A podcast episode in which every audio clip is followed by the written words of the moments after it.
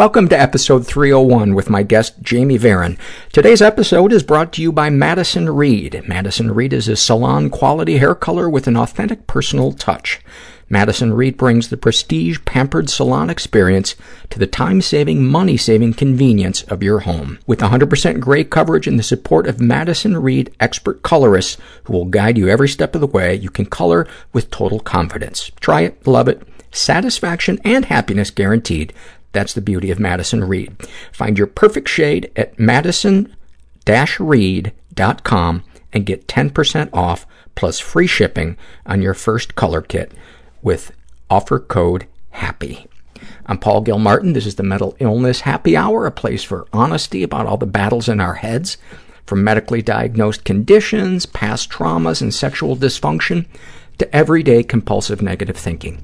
This show's not meant to be a substitute for professional mental counseling. Uh, it's not a doctor's office. I'm not a therapist. It's more like a waiting room that doesn't suck. The website for this show is mentalpod.com. Go there, check it out, fill out a survey. Maybe we'll read your survey on the air. Uh, browse the forum, read blogs, guest blogs, buy a coffee mug, t-shirt, all kinds of stuff you can do there at the website. You can support the show financially. You can shop at Amazon through our search portal. We get a couple of nickels. Um, want to also remind you guys, uh, I'm going to be at the In This Together Festival, uh, November 13th at the Avalon in Hollywood. And, um, it's a really, really cool mental health festival. Um, and I'm going to be recording uh, former NBA player Royce White at uh, 4 o'clock. And then there's going to be stand-up comedy by Beth Stelling. Uh, the show Mortified is going to be doing a live show. And then music starts at 7 o'clock. And uh, Deacon Sue and Kimya Dawson uh, of the Moldy Peaches uh, will be uh, performing, and Daniel Johnston will be performing uh, as well. Um, so to find out more about it, go to uh, ittfest.com, and uh, you can get tickets and learn more about it. It's going to be pretty cool. Um, let's see what I want to do. Oh, another another website for that is um, inthistogetherfestival.com. I'll have links on our website. So, uh, before I read these these um, struggles in a sentence, uh, I want to thank those of you who uh, offered so much uh, emotional support in light of uh, the stance I took on uh, how sexual assault is being talked about in the media and among people. Um, a real, real outpouring of um, emotional support, and uh, some of you step forward with some financial support as well, and it means the world to me. Um, that being said, also got some very angry emails uh, from people, and um, a couple of them had a little kernel of truth that I explore in this upcoming episode. Um, so I don't agree with the tone in which some of these people took exception, but a couple of them I thought had a valid point and uh, opened my mind uh, a, a, little bit to broadening the conversation. All right. Uh, this is a struggle in a sentence survey filled out by L. Horn, and uh, she writes about her depression. It feels like emptiness and exhaustion about her anxiety. Everything is wrong. Also, lots of doom. Chumbucket69 writes about their depression. Atypical depression. If someone ever criticizes me, no matter how small the criticism, I feel like packing my bags and moving to some remote location where I can never be found. I think I, I think I did comedy in all of those places. So if you have any questions about where to move to, uh, I can tell you uh, about their anxiety, not going to class because I'm afraid my teacher will ask me why I wasn't there last class. Thank you for that. Perpetual Shitstorm writes about her ADD, like my brain is a snow globe possessed by a hyperactive three-year-old. Oh my God, that is so good. That is so good. Um, and then uh, Monster Brains write, uh, writes about her dermatillomania. Being sunburnt is the greatest gift from heaven as I get to peel off all that dead skin. I fear that I'm inadequate. I Fear that I'm inadequate. So recently I've been punching myself a lot. Sometimes I feel like my full time job mental illness is convincing myself I'm so alone. why Hypervigilance. I should try to do something. I hate my kids seeing me like that. I just imagine killing people. I woke up with rats in my hair. they warp reality. Am I losing myself or am I becoming myself? I go back to bed. hiding underneath the sofa while people were shooting outside the house. I was able to get myself out of Scientology. Put a gun to my mother's head, and I was 11 years old. Then you just garbage moving from one person's house to the next person's house, and you just hope they don't throw you out like garbage. You know, so I planned my suicide. Because you won't ask for help. I'm asking for help. I'm not pretending everything's okay. I'm not trying to do it alone. I'm really happy that I did it because a lot of good things have happened since then. That that option just evaporated, and I'm, I'm not going to kill myself. I don't think I have what the woman who is not right for me anyway wants. I'm here with Jamie Varon, who is a uh, she's a writer. You're a, a designer, uh, graphic designer. Is that what you would? Graphic and web designer, Okay. writer. I can't remember how I stumbled across um, you. I think I read one of your tweets on Twitter, saw that you lived in Los Angeles, and your tweet, um, you can probably say it better than I can, but it was the one, uh, 50% of me wants to have, I guess I- I'll, I'll just uh, do it. 50% of me wants to have a house, a garden, and a puppy. The other half of me wants to sell everything I have and become a nomad. Yeah, that about sums up my entire existence. And I related so deeply to that, I thought, I bet this person would be a good guest. We don't have any mutual friends that I know of. I'm sure we do. but um, every once in a while, I'll stumble across uh, somebody and uh, something, a little spidey sense in me says, should record this person. So we've been trying to make this happen for a couple of months. We're finally able to sit down. And uh, as I was doing a little bit of uh, research um, and reading some more of your tweets before before we recorded, um, I got more of a feel for who you are, what's important to you. Um, you uh, consider yourself to be uh, a feminist. Uh, you struggle with what you call your own internalized misogyny. Uh, you wrote a beautiful piece in the Huffington Post about it. And as I was sharing with Jamie before we started recording, literally 15 minutes before I had headed over here, I was looking through my emails and I got this email that um, was pretty intense. And it is around the subject of sexual assaults and um, a little controversy that's been created uh, among the listeners. Two weeks ago, I felt compelled to speak um, my mind about uh, the audio of Donald Trump uh, on the bus and how people are calling it locker room talk. I took exception to that. I felt I said it in a way that was um, even handed, wasn't exaggerated. Uh, got a few emails from people that took exception to it. I, I read one of them last week on the podcast. Um, and it was somebody who was saying, you know, nice job, Paul. Um, your, your bias has ruined the podcast for me. I found you talking about Donald Trump offensive.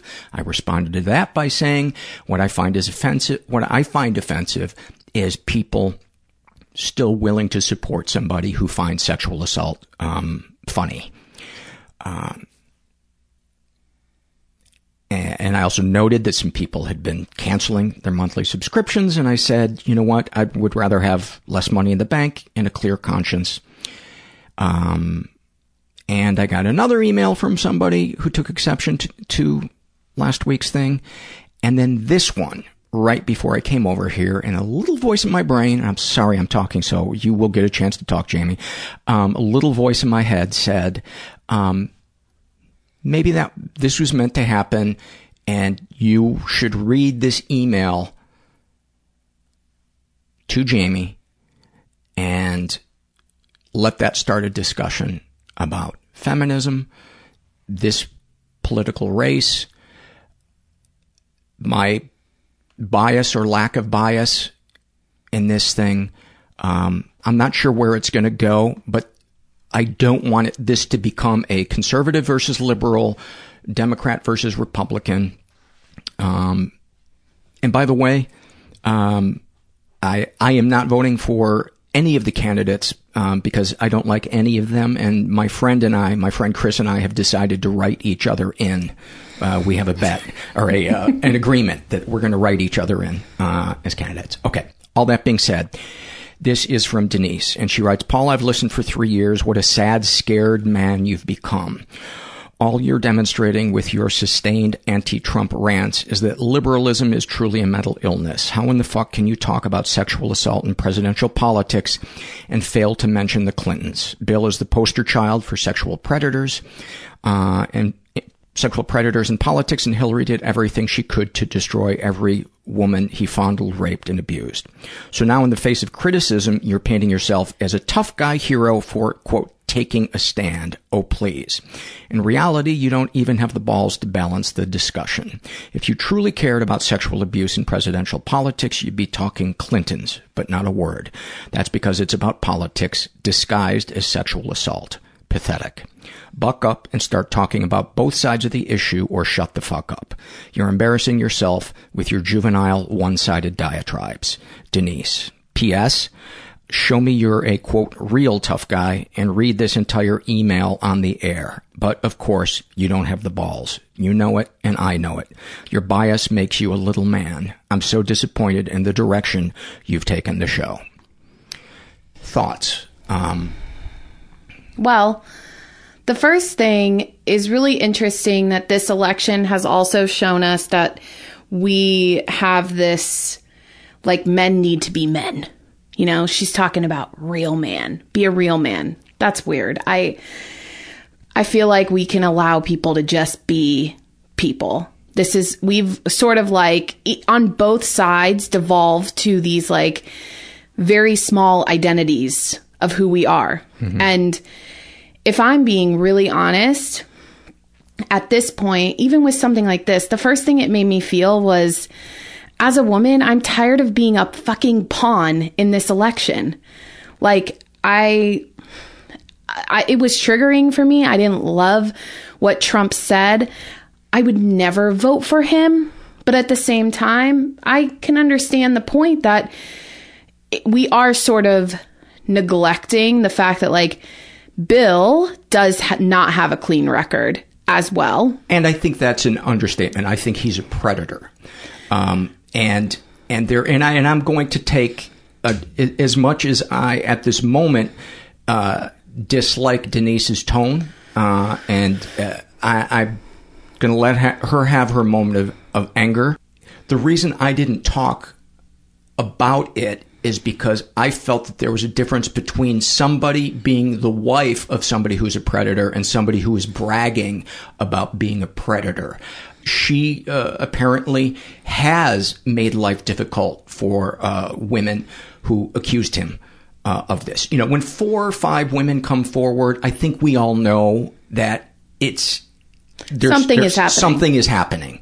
Um, so I don't have any doubt that he did uh, some of the things that he is he is accused of doing.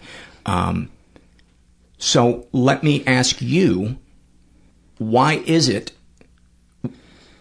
okay for her to get a pass and Donald Trump not to? Hillary to get Yeah. a pass? Well, first, I think that in any any politician, you do have to take the good with the bad. And there's usually, especially now, there's so much bad. It's it's sick. But the pro- the thing is is that In all candidates? yeah. Yeah. I I mean, even the ones who are supposedly, you know, the second coming, they're still have lots of skeletons in their closet. They still, I mean, I wanted Bernie, but like I still knew it was going to be hard for Bernie to do Bernie in the political situation that we have. But anyway, I think, first of all, it is very important that Hillary is not Bill. I mean, that's just that's the truth. And Okay, I'm being devil's advocate. but isn't she enabling him by staying with him and um, on his behalf uh, working to delegitimize uh, these uh, women's objections, uh, saying things uh, about them. I don't believe they were in public, but I believe there is a recording of her mocking one of them, something like that. I could be I could be wrong. There's a well, so the problem with that is Hillary's involvement is so largely speculation, whereas we actually have. I mean, these these little videos, they sort of like they're not even really videos. They're just like little transcripts that it's very hard to ever know what was really going on. You can remove context, whereas with Trump, there's no context to remove. We're seeing some, we're listening to something in raw format. And so with Hillary, my, so my thing with Hillary is that, okay, um, before all of this, even though it, Bill did all of this, he's still he was still and continues to be a beloved president with a very high approval rating. And not by me. I think he was a terrible president. well, right, Yes. but like public opinion Yes, wise, people would be like, even Republicans would say, "But I liked Bill." Mm-hmm. Even though he was like they, they wanted him impeached, so it's like this weird kind of. I, I think that in politics, eh, there's I don't know. It's I don't know. It's it's this weird thing where like she I don't think she would have ever had a chance to be president if she had divorced Bill. And yet now she's being skewed for not divorcing Bill. And yet would we have ever ever elected a female president that wasn't married? I don't even know that we've in recent history elected a male president that wasn't married. So like there's there's these weird other politics at play that would have been the focus had she done something about it. Then it would have been she doesn't get the religious vote. And then she like there's all these other politics at play where I also can understand as a woman you're like well, fuck you. Your actions are not going to derail the career that I've spent 40 plus years building. Hmm. But did she need to be as vehement and shaming to these women? I know. Is is is uh, so why still why still vote for her if she has done those things? Why is she getting uh, a pass? And again, this is I, I don't I don't know where the truth is in this, and I I, want to be a an unbiased, and this is why I until two episodes ago have avoided politics, but it has it's inserted itself into the national conversation, and I feel like I would be remiss if I didn't tackle this. And I'm sweating now just even thinking of the emails I'm going to get and afraid that this is never going to go away and I'm ruining the podcast. But there's a voice inside me that is saying you have to talk about this you have to talk about this forget about the popularity of the podcast or people liking or disliking you for this it's it is such a complicated topic. Where where does responsibility for sexual assault end? Does it begin and end with the predator?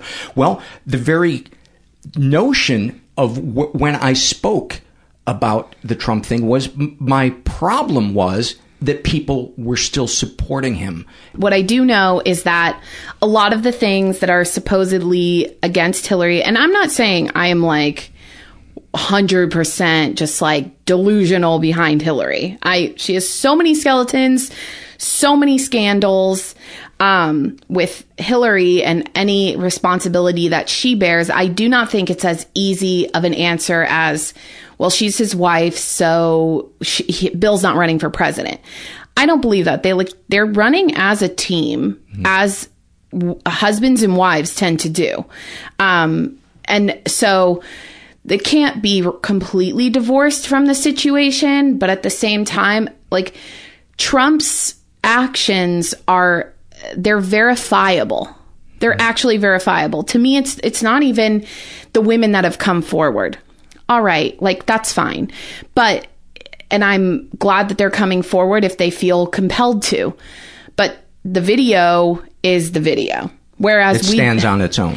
I and I honestly, what is weird to me is that I had this thought. I was like, are people watching too much Scandal and House of Cards that they're like, they think the whole media, like including us, we're the media, just colluding. There's some sort of like secret media Illuminati. I can't even get my friends to come to lunch on the day they're supposed to. I don't know what's going on. Yeah. There's this conspiracy that there's all this evidence that's being hidden and it's all like underground and okay, we're not the Underwoods. This is not House of Cards. Like it's not that smart of a system.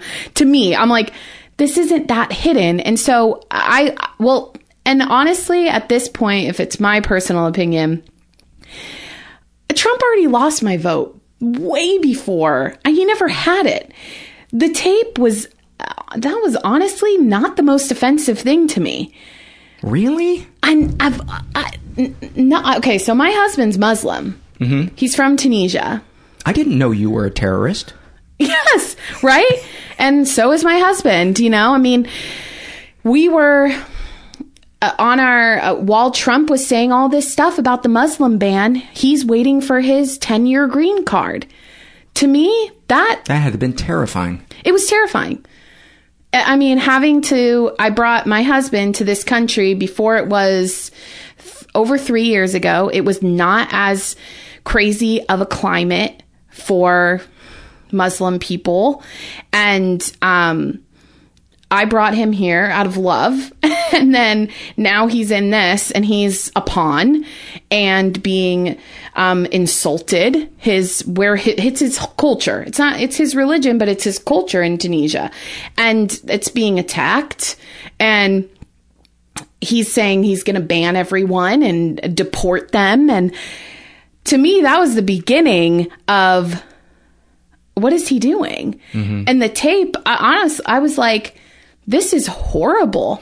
But also, I, I, why is this the only thing that be, that is like becoming? Because to me, I'm like Hillary's never said anything like that about Muslims or you know. I, I agree that uh, it is horrifying what he said uh, about Muslims, um, about uh, Mexicans. I think what notched it up a level for me was him a- a- admitting that he has grabbed women by their vaginas and he finds it funny. Yes. That he can get away with it because he's a star. If he had if he had said I push Muslims, I actively don't hire them, I would have found that as as alarming as this other thing. I always saw it as him whipping up his base uh, because he seems to be somebody who uh, changes with whatever he thinks will bring him more attention and more Right. power. Now, uh, I would also like to say uh, uh, about Hillary. I, th- I I find her to be incredibly dishonest. I don't. Um, uh, I, I believe that she is in the pocket of of big business, and um, and and I don't. Th- I think she is a, a, a career politician. I think she is more of the same. But I don't consider her to be, and that's why I'm not voting for her. I don't, as much as I would love to vote for our first uh, female president.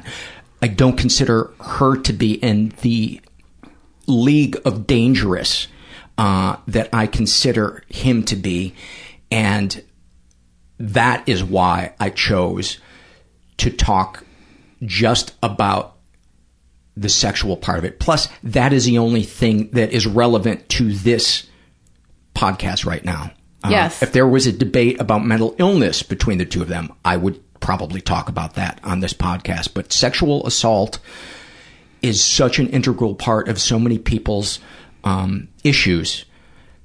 That's why I felt compelled to talk about it. I don't know if we have gained any ground, if we, you and I, uh, talking about this. I don't know if this was a mistake. I'm still sweating. I just want people to like me. Uh, Well, I think that uh, just one last thing. I think the thing with the tape, what I guess my my worry, which it came completely true, was that if everyone on the liberal side is going to skew this tape everything's going to get brought up about Bill, which it did. And it almost feels like it just cancels it out. And I was like, this is where this election has become like just sad. Just so sad Really sad. on every level. Yeah. Because it's, it's, It's like, like, it's like a big mirror. yeah, Like of just, this is who you've become, America. yeah, this is where we are. No, I didn't know we were so far away from, I don't think we any of us did. That I had a moment watching the second debate when it really just escalated into uh, petty name calling, where I felt my stomach drop, similar to how it dropped when I watched the the Twin Towers uh, come down. And I know that sounds dramatic, but that's what I felt. I felt that like, oh my god, I fear for the safety of our country. yeah. Um, I think we so many do on every side. You know, I um I get it. I get how um I mean even I call I've called myself a feminist. I'm a hipster feminist. I've called myself a feminist before feminism was cool at all. Like it was so not cool when I was young. People were like, how old are you, by the way? I'm 31. Okay. So like I was 10 years old at a restaurant telling my dad not to say something about how the waitress looks. Not cool at that age to like call your dad out and be like, "Hey dad, maybe don't talk about the waitress and like nudge my older brother about how hot she is in front of me." I would I would agree with ten year old you. I think, know. I think that's not a cool thing to do in front of your kids. Agreed, but it was it didn't get received well. Yeah, I'm sure. So it was like, Jamie, you're so sensitive and you're so this. And um, it's really interesting how feminism, it's awesome that feminism has kind of come into like more of a mainstream conversation. But I, I also think that it's become a little bit of an echo chamber, um, a little bit of, maybe we're all just not listening to other things. We don't like it, it's it's almost become a little too much like we're going to police the world.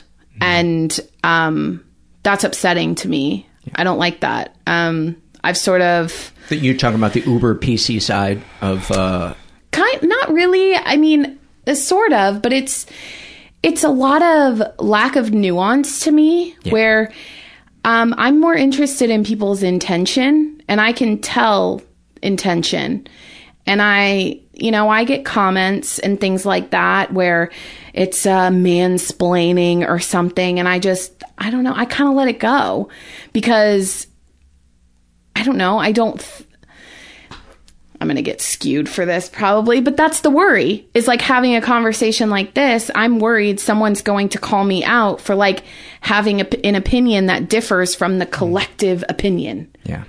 Well, Denise, if you're worried that you hurt my feelings, um, you didn't. Um, I was just a little alarmed by the intensity of of what you wrote, and um, uh, while I while I don't agree with the style in which you introduced your uh, topic, uh, I hope ultimately it was fruitful uh, for Jamie and I to talk about it, and hopefully a way that was even handed.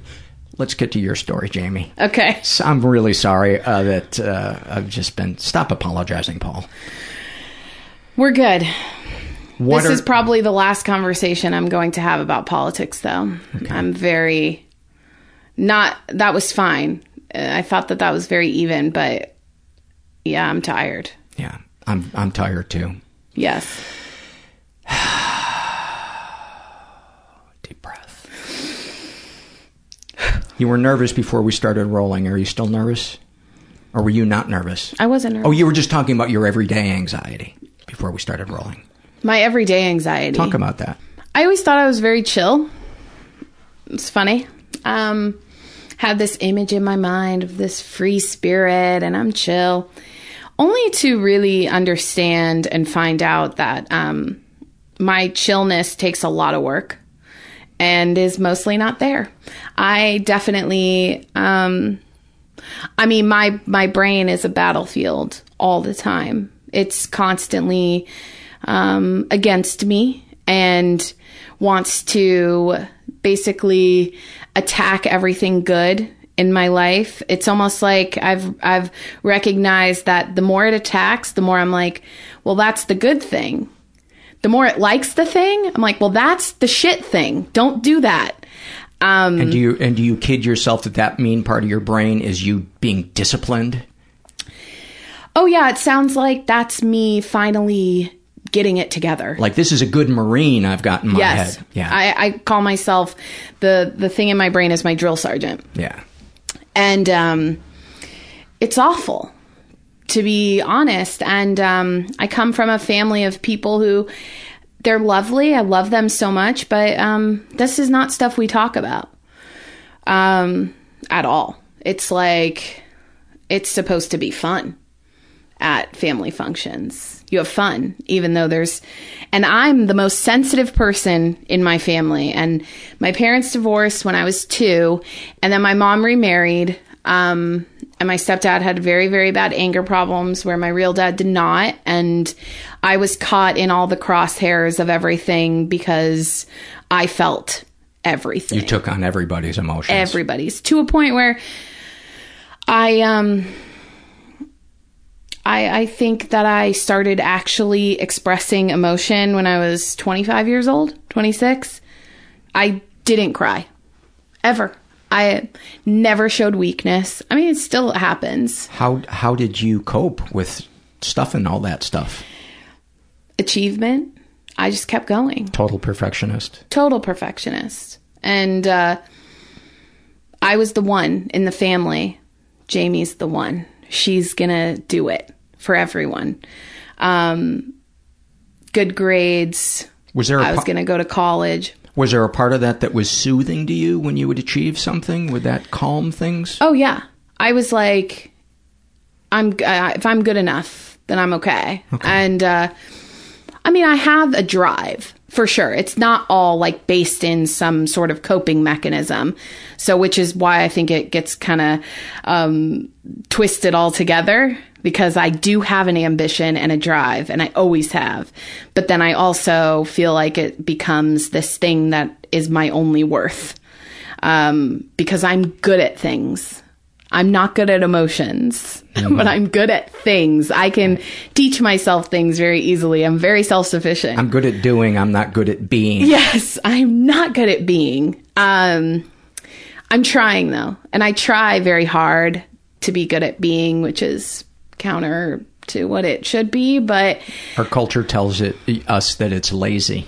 oh yeah, Just being is lazy. I have that in my mind, especially because uh, no one on the podcast can see this, but I, I have um, excess weight. And so, on top of that, if I'm lazy and not achieving and I'm fat, it's like, that's the worst. So, I have to be double like productive and amazing and perfect and never show weakness. And because I'm not gonna be the sad, lazy, fat girl that every, you know, people expect me to be. The best friend in the movie? Yeah, I'm the star of my own fucking life. And I told myself that ever since I was young. I mean, I have a strong will, uh, really strong will, uh, which has kept me okay. But, um, I have invited a lot more softness into my life. How'd you do that? Um, well, part of it was meeting my husband, who he, uh, we met in Paris, and I was out there just doing. I decided to take a one way ticket. I was web, doing web design, and I went, and he was there um, after basically like fleeing his country. Took a boat, um, almost died, and like so we came together on very different life circumstances, and um, I don't know why, but he didn't even speak English, but he just within a day we were like in love, and I was the most guarded, protected person th- that c- could ever be. I never wanted to be with anybody. What, what, what do you think happened? With him, Yeah. Why, why all of a sudden? It was the weirdest thing ever. I was it was like I was having an out of body experience. I was like, why do I feel so comfortable with this person? I've never felt that comfortable with anyone in my entire life. Why do I just think he's got me? Give me, give me some little snapshot moments of your uh, romance with him or getting to know him that exemplify that comfort. You know, where it would contrast with previous. Okay. Um super personal, but let's just go there. Um always had insecurities about my weight. Uh always scared about showing my body. Wouldn't sleep with a guy unless I was drunk. Never in the light of day. Um first week that Hosem and I t- are together, take a shower in the middle of the day with him and to feel no fear, nothing. I was just like, this is normal. He, I could like feel that there was no, he like saw something beyond me and I saw something beyond him. It was just like, it was a very weird experience that like, uh, honestly, it felt divine intervention That must have sort of thing. amazing. It was crazy. It was the craziest experience ever because I I am so analytical and I was like, I don't compute this. Like my robot brain that wants to understand things is like understand why is the logic gone? Do you, do you think there was a, a a part of your brain that said he wasn't raised in our culture, he might be safe? Yes. Yes. Yes. I was like, I knew American men had hurt me. I had been sexually abused As, a, And- as a child? as a child, five years old, by a babysitter, 15 year old babysitter. Um, I'm sorry. thought he was my friend. Thought he, you know, yeah, I'm sorry too for my five year old self who was very confused and ashamed. And um, on top of that, had I love my dad, but very has some sexist notions. Very much believes women need to look a certain way, and praised me um, for how I looked quite a bit. Um, my mom, very, very interested in how she looks, makeup artist. Um, and anyway, uh, so I had been hurt by American men and I didn't trust them at all. And it's, um, then I went to Europe and was like, there's something different here. Something is happening here that's different. There's an appreciation of women that is not as sexualized or not as um, dysfunctional as So clearly you didn't go to Italy. Uh, but I did go to Italy. no, I so I was in Italy for Because three. I've heard horror stories No, from the- women about Italy it's being grabbed and whistled at, and, and in Italy, it's weird because Italy, save your emails to me. I, I'm ha- I am enduring all the criticism I can take. By the way, one of my favorite places to go to, um, Florence, might be my favorite city. it's an amazing place. I was in Rome for three months, and I have to say, I did not feel that the attention and um, was the same as in America. Maybe that was a naivete. I was caught up in the romance, but I um I felt it was more appreciation than it was power. I mean, like I said, I had 5 years old. I'm being overpowered. I wanted none of that. I wanted no power dynamics in my relationships. I mean, I was even so power dynamic, don't want it, don't want power over me that like most of the guys that I made out with in college were like gay. Gay men loved me. They wanted to make out with me. They wanted to have sex with me. I was like, this is confusing. And they knew, and they knew that they were, Yeah. they were gay, Openly. or, or they were just, uh, uh, there was part of them that that was into women, and I mean, maybe they were bisexual, but I guess it doesn't matter. Why am I? Why am I trying to make this binary? That's such a horrible thing to do. but I mean, they were they identified themselves as gay. I see. And so anyway, it's interesting the power that, it felt like an even playing field. Hmm. Whereas um And was it hot for you to to be making out with a guy that you finally felt safe with? Yeah. Yeah. I felt um yeah, I never felt safe with any um there was always some sort of they're going to do something. They're not they're not they're they're going to leave me or they're going to um I just couldn't trust anybody. Did you ever tell your parents about what happened? Yes. How did they handle it? Um And, first and when did you tell them? when I I remember exactly where I was. I was at a Burger King with my mom. Burger Kings are the best place to disclose. Yes, is, and it was random because my mom never let me have fast food. She was very concerned about my weight. Um, and I was 12 years old, and I told her. And at first, she said, "Are you sure that wasn't just a dream?" And I was like, "Fucking worst dream of my life. Why would I even have that? I would never. Well, you don't have like vivid memories of a dream." Um, so I had to convince her that it happened, which wasn't ideal. And we tried to like do some sort of half assed press charges, whatever. And it just didn't really go anywhere. And it was sort of like, all right, Jamie, it's time to get over it. She said that, or you said that to yourself? Um, I didn't say that to myself, but that was the general consensus was all right, we indulged this a little bit. But you know, there was never any anger from anyone in my family. Um, not to the level that I would expect there to be. Like, Did you get the feeling that they were concerned about this being something that would attract negative attention to the family? no. Um, I just think they were in disbelief, maybe, or didn't want to deal with it, or something. It was weird. It was kind of a strange experience because it felt like uh, it was like we gave it the old college try to kind of make this right, but Yeah. There's nothing we can do. I, w- I wish people that support survivors would understand that the outcome of any potential legal action pales in comparison to you feeling that person's feelings and saying, I'm here, I believe you. What can I do? You must be in so much pain. Yeah.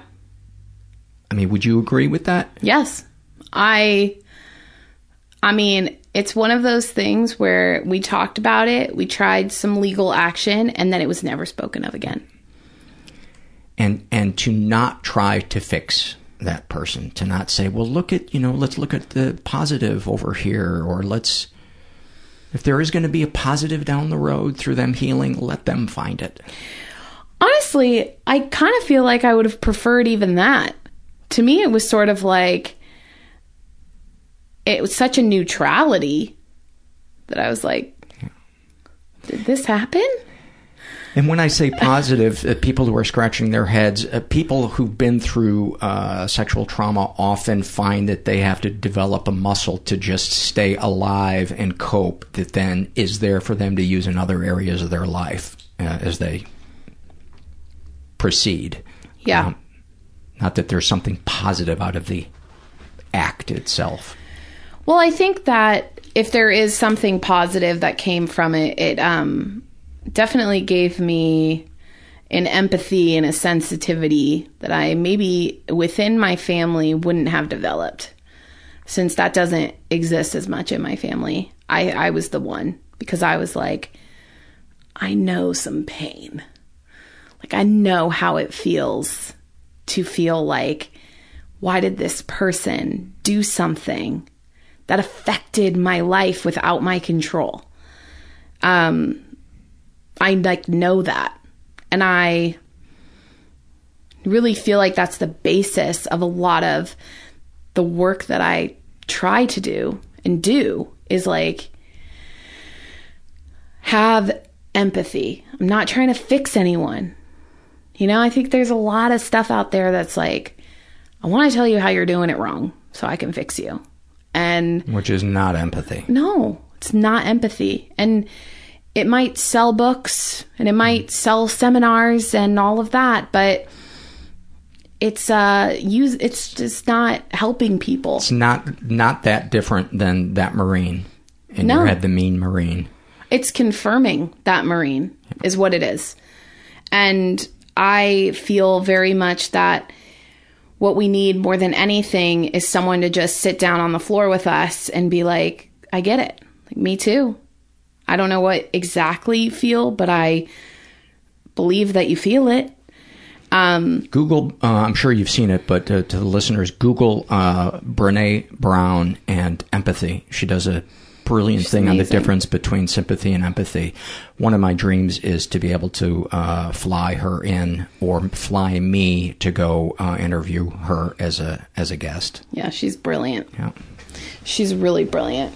But yeah, I I, I feel that that's eh, you know, and um a lot of things that I felt about that sexual abuse, um my weight, a lot of things that were just like plagued me for so long and were such a shame. It's like the thing I want to most talk about is shame now, which is so crazy because years ago I would have never I would have been, I am unflappable. Like, you cannot get to me. People used to be like, Jamie, you're so confident. How are you, like, you're the most confident person ever. Like, you, how do you, do you even doubt yourself? And I was like, nope, I'm amazing. And did you believe that that you were bulletproof in terms of confidence? Yes. I actually think that I did. So was just all of the insecurity and pain just buried so deeply that it wasn't even Buried. conscious to you? How did you get in touch with it? Or, or what changed? Um, well, I guess we're circling back to this, to my husband. So it's really interesting as a woman who is such a, like, I'm such a feminist. It's very interesting how much this man has had such an effect on, like, my emotional life because I, I tried to love him and I couldn't. And I couldn't get through this fear and I couldn't accept his love and I knew the purity of his love was like un uh, like I didn't couldn't believe that someone could just love me especially like someone could just love me and I wasn't skinny I was like this doesn't I don't get this Help, help me understand because you know when you described uh, that uh, uh, taking a shower with him that you were able to let go. So was it a back and forth between shutting down and letting go? So was Yes. you would have these glimpses of freedom and confidence uh, with him, and then the mean part of your Yes. brain would come back and say you're going to get hurt because you're not worthy of love. Yes. So I, it's almost like there was this part of me that just was very steadfast and new. And then the other, which was the consciousness building of like, there is a disconnect between how I think of myself and what, and something else that's happening here. Because there must be something buried deep if I'm working so hard to protect this image of myself. And it had been building. I mean, he was the culmination of something that had been happening with me where I was just,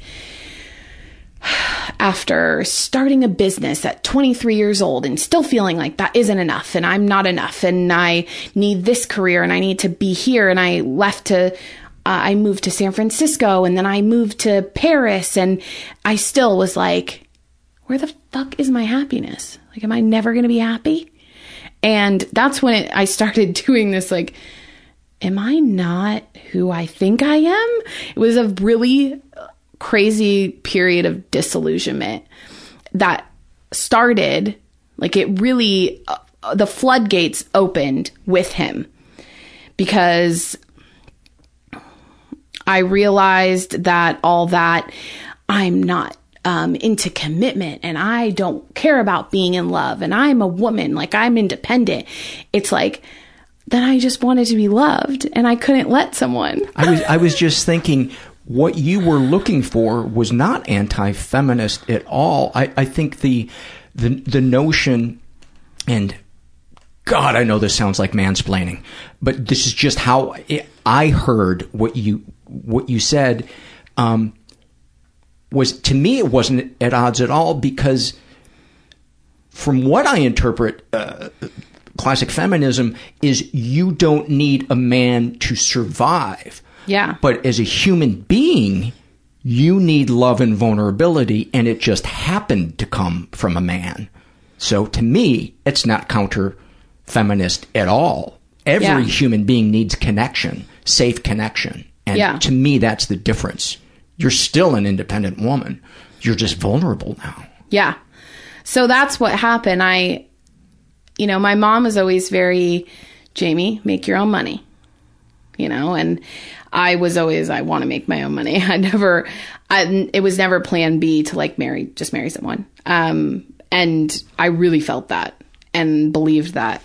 And yeah, then I was like, but wait, I want to let people in. And I realized through that, um, he was, he kept coming back.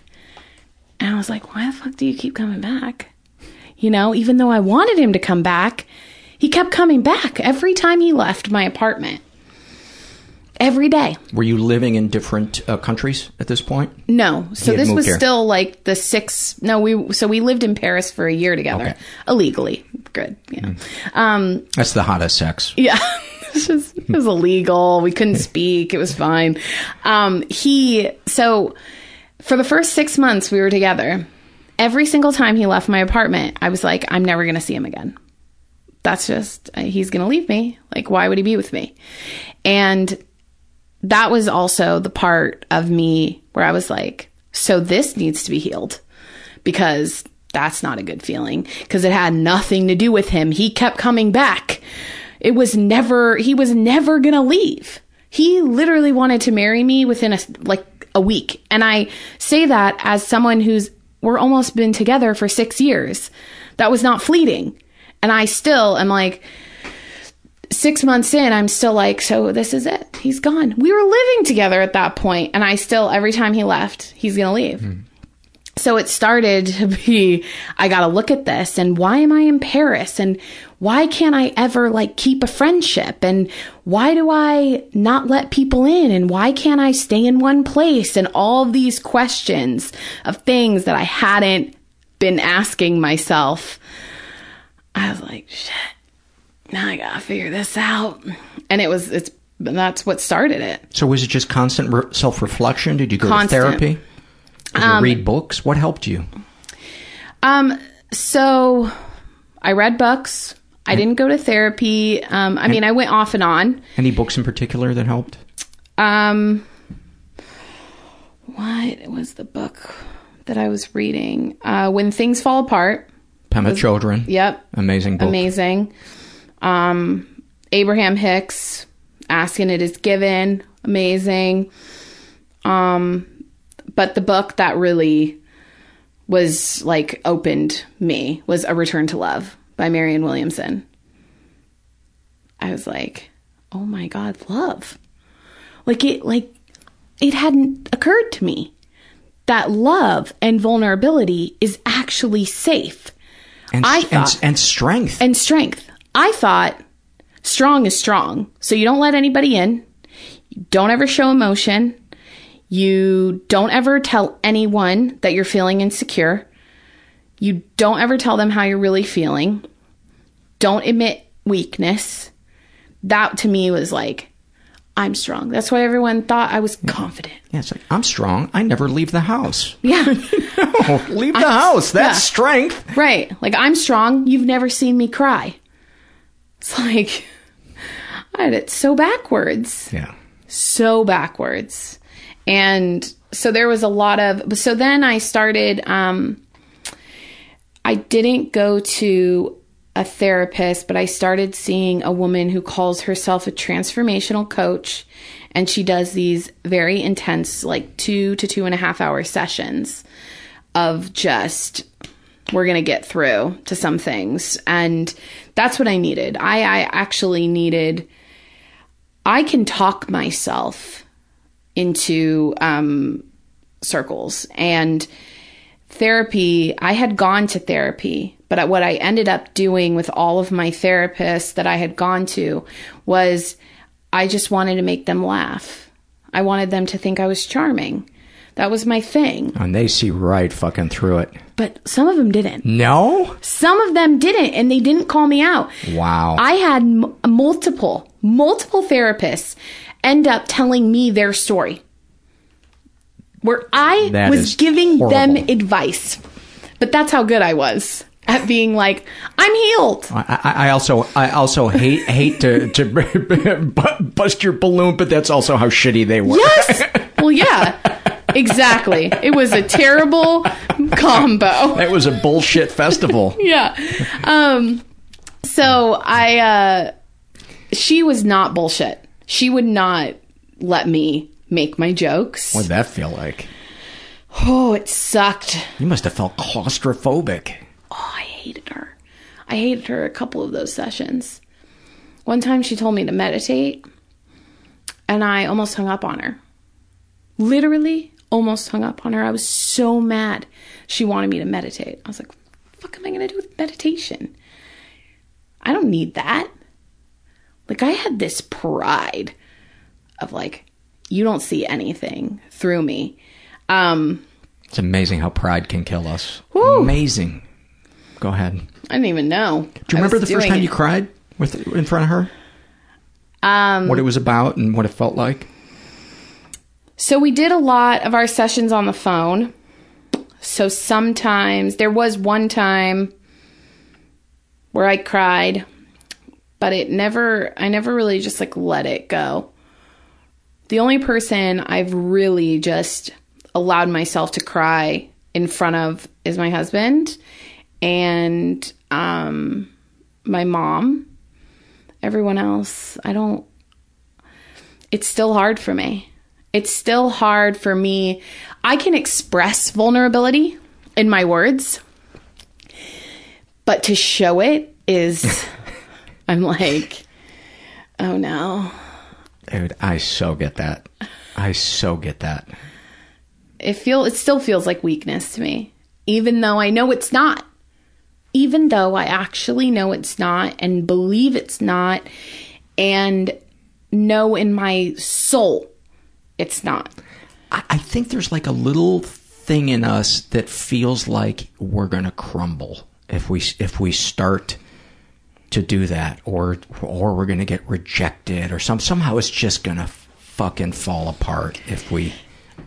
Yeah. And I think that's uh somehow I saw the pain in life and my own life and thought if I give this attention I will not survive. Like I, I will not be okay. It will consume me.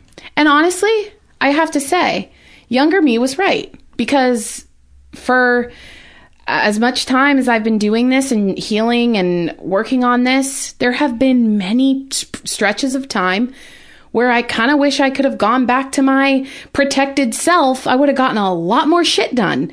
You know, I mean, it's it doesn't make a lot of money. and it doesn't do a lot to really be like journaling. I mean, and it, but it's so valuable, but at the same time, it does consume me because now I'm so self aware that it's all out there. Nothing gets by me now. I mean, if there's one day where I feel like I'm hiding something, if there's a week that goes by and I haven't been able to sit with myself, I haven't been able to meditate, I haven't wanted to, I'm like, get on the floor. When you don't want to meditate is when you should be meditating the most. Yeah. That's for sure. What are some of the uh, barometers for you when you know something's going on with you, but you aren't sure what it is yet?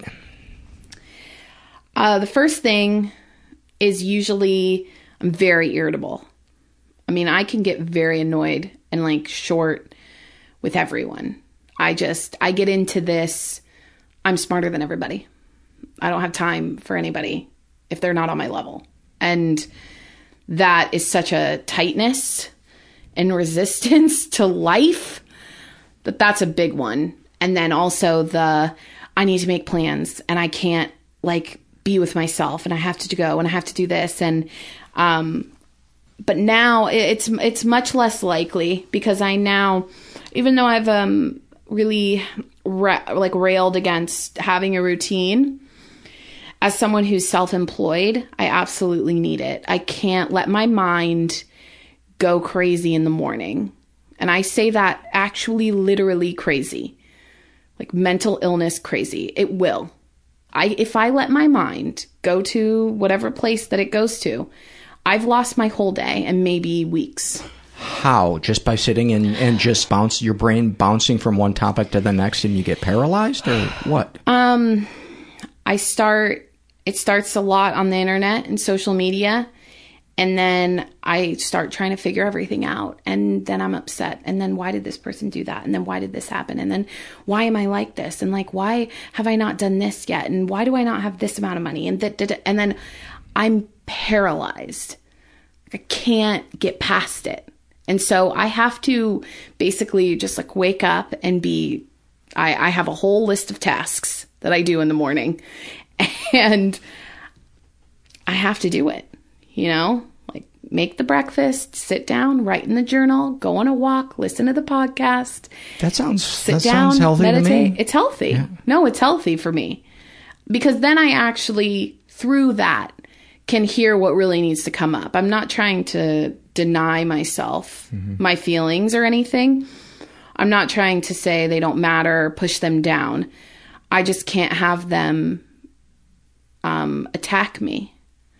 It, it, it sounds kind of like what you what you're saying is that there's a difference between structure and rigidity. Yes. Where you're using rigidity as a way to escape yourself. Um, I realize a lot of what I did with sex, the men, the the uh, drinking. I drank a lot when I was younger, in my twenties. Um, I did a lot of things that so many people who experienced uh, sexual abuse when when they start becoming sexually active are hypersexual and have to to drink to Yeah. enjoy it. That that's I've heard so many, and that was my experience as as well. Yeah. I I felt like and still do kind of feel this way sometimes that my drunk self is my real self. That's my better self. I'm more fun. I'm more interesting. I can let loose. I'm uh I can chill. And uh so a lot of that was escapism. Um, you know, for me, if we're talking about barometers, um, my family has a history of alcoholism. There are things I have to kind of, I have to be a little rigid with myself sometimes too. Um, that I know where I could go um, if I let myself escape. It feels good to you- escape. That's Can you be more specific, or are you not comfortable being more specific? Um, no, I mean, I I could be more specific. I I make really poor decisions when I drink. Um, I'm not, and I like to drink a lot. I mean, I will if I get drunk, I'm drinking. I don't I don't pass out and I don't get sick. I could just drink and drink and drink, which is the mark of, you know, usually some sort of alcoholism. Do you think you might be an alcoholic? No, not at all. Okay. I'm I mean I I there are warning signs in my family. There are certain behaviors that I have exhibited. I actually don't drink very often um and haven't for at least 5 or 6 years. Um it's a rare occurrence, but when it does happen, it's alarming. Where I'm like, why do I not stop? Are are there are there other uh, addictions that you struggle with? Mm, Things where you you say, uh, you know, I'm only going to you know do one of this, or you know, th- th- just for this amount of time, and then you find yourself breaking promises to yourself. To me, that's usually the beginning. That's a red flag that there that there might be uh, an addiction. You know, not certainly not a hard and fast rule, but I think I have less of like a compulsion and an addiction. Um, I don't have a I don't have a very addictive personality. It's more like I have a dis, like a destructive personality. see. Once I start going down, so I'm I'm addicted to probably like setting my life on fire, and I have to like curb that all the time, which is essentially the circle back around to that tweet. It's like 50% of me wants to just have a nice life and accept that, and the other just wants to say fuck it all, leave everything behind. I'm so afraid I'm not going to decorate the house perfectly. I might as well burn it down. yeah, like whatever. It's like that's an idea. Yeah. you know um so i i do have a sort of like compulsion to just uh burn everything down and i do like to run away and escape myself and escape my surroundings which uh is hard to do when you love people in your life and you have things you actually want to do that take long-term commitments and uh so it's a push and pull there. Um, because I think that I have more of like a maybe a binging sort of personality where it's not ongoing, but when it starts, like uh, when I want to feel good or something, you know, like I want more of it. Yeah. I always need more. Um, I'm not trying to say that this is you. I'm, I'm saying this for the listeners out there. But one of the types of uh, alcoholics is a, is the binge drinker. They can go long periods without, um, but when they start, they don't know what's going to happen, and they and they can't stop. Um, so that my dad was one of those one of those Mm-hmm. types of drinkers. But that's not me trying to say, oh no, you're wrong. You're an alcoholic and you're a binge drinker. I just wanted that information out there for No, the for listeners. Sure. I mean, I I am for as maybe I don't know, some for as like kind of in the dark that I kept myself for so long, I still had a pretty good sense of don't go down this road, like that's not a good path. And you know, don't go to that guy's house. And even though you want to. And uh don't drink this anymore don't go out this night anymore. You know like there was and i i have to say i mean it felt almost like i was being guided. Because it was beyond me. I, I was like no i, I want to keep having fun and i want to keep uh, fucking whoever i want. And i don't care. I don't, I just want to do it. I want to do it. I want to do it. I want more. I want more. I don't want to ever have to look at myself. And I don't want to be boring and I don't want to have a boring life and I want to just keep going, going, going, going, going, you know? That was, and there was something that just kind of, I've always felt very guided by an intuition, something stronger than me. I was like, okay, you're done now. What do you think, uh, if the, if there is one you could put your finger on, has been the biggest breakthrough or moment of healing or insight or catharsis in your in your life? If not, that you know, that's that's fine too. I think when I realized that, and it's funny because it's such a, it's almost cliche to say it, which is interesting because when I heard it, it wasn't cliche, but that's how quickly it's become into like common verna- vernacular that like vulnerability is strength. Like I, the, the reason that I escaped myself and went to such lengths to keep myself from ever appearing not okay is because of the power of vulnerability. I mean, the depth of your despair is the depth of your joy, for sure. So I was always, I mean, I went through so much to keep myself from ever feeling a freedom in vulnerability. And it it was really life changing to understand a part a lot of it was with my writing. I started I've been blogging, writing online for over a decade. But it's always been very surface level. A lot of it was comedic for a while. I used to write funny stories about my crazy antics and my funny hmm. life and my drunken stuff and my dating life. And then I got a job at a website called Thought Catalog and I had to write every day. And my comedy just was not cutting it. And I started saying to myself, what would happen if I just started telling the truth?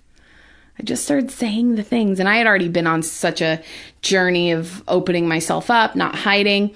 And I would have to say that sharing all of that with, I mean, this website had 30 million readers. It was not small, mm-hmm. millions of people, and having people say, Oh my God, me too. Yes, that's how I feel. How are you doing that? How do you know me? Like all of this stuff. And I started to feel, I'm, am I actually not alone? Like, this is not weird that I feel this way. This is not, I'm not actually like broken as a person. And that all stemmed from this vulnerability of, I really, I need to tell the truth. Would you remember the first thing you shared that was scary to share? That was an example of that vulnerability? Um, telling the truth? Yes, I do. What did I? I wrote. I wrote something about not being good enough, about this fear of inadequacy. And I think that everything that I do is not good enough and all of this stuff. And it was very, I was terrified because I was like, well, now everybody's going to think that I'm inadequate. Everybody's going to know. That's how I see myself. And they're going to see and they're going to look for all the reasons that I'm inadequate. And they're going to see that I have this body and that's why I feel that way. Or that I have, they're going to look at everything and find evidence. And all I got were people, me too. Me too. How did you know? Me too. And I was like, what? That's weird. And then another one was I wrote this piece called 23 Things People Who Love to Be Alone Know, or something like that. Like a silly list. But to me, it was actually, I had always felt so ashamed that I liked to be alone. And I thought that in, in high school, I was so, I was not popular. I was not cool.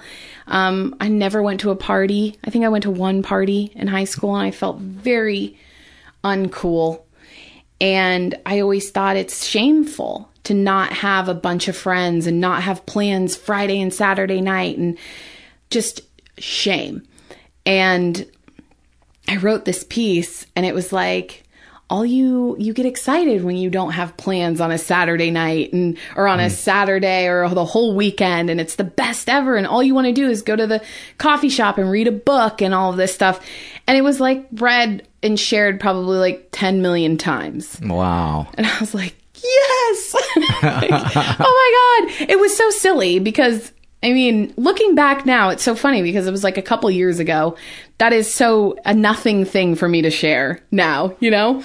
And I have shared much more vulnerable stuff since then. But at the time, that was just like, oh my God, people are going to know that I don't have a lot of friends. You know, or like that I don't have plans every Friday and Saturday Or night. they're going to think I hate people. Yeah, they're gonna It's so think I hate people and that I'm I'm uncool. They're gonna finally know that I'm uncool. What was the hardest thing to share that you've ever shared or written about? um, the hardest thing. Oh, the first thing that comes to mind is I wrote about what it's like for to be with um, a man who's Muslim, and not because it wasn't hard to write because I it was not anything, but I, I was scared to share it because I didn't. I was scared of what people would say and what they would think and um, their judgments, which I guess were my own judgments in essence um, that I try not to have, and then um, Afraid you couldn't control it. yeah. Yeah. And I was, I really wanted people to understand that, that I, I mean, I don't see that as a divide between Hosem and I. It's not a divide. I've been with his family. It's amazing. They're the most loving people ever. They're like the sweetest. And I don't even need to qualify that because I shouldn't have to. And um it's uh that was a hard piece. Um I really felt that people were going to judge me. Um but also I, on top of that, not just about the religion, but about immigration, um, I, I really struggled with people feeling that he only loved me because he wanted a green card.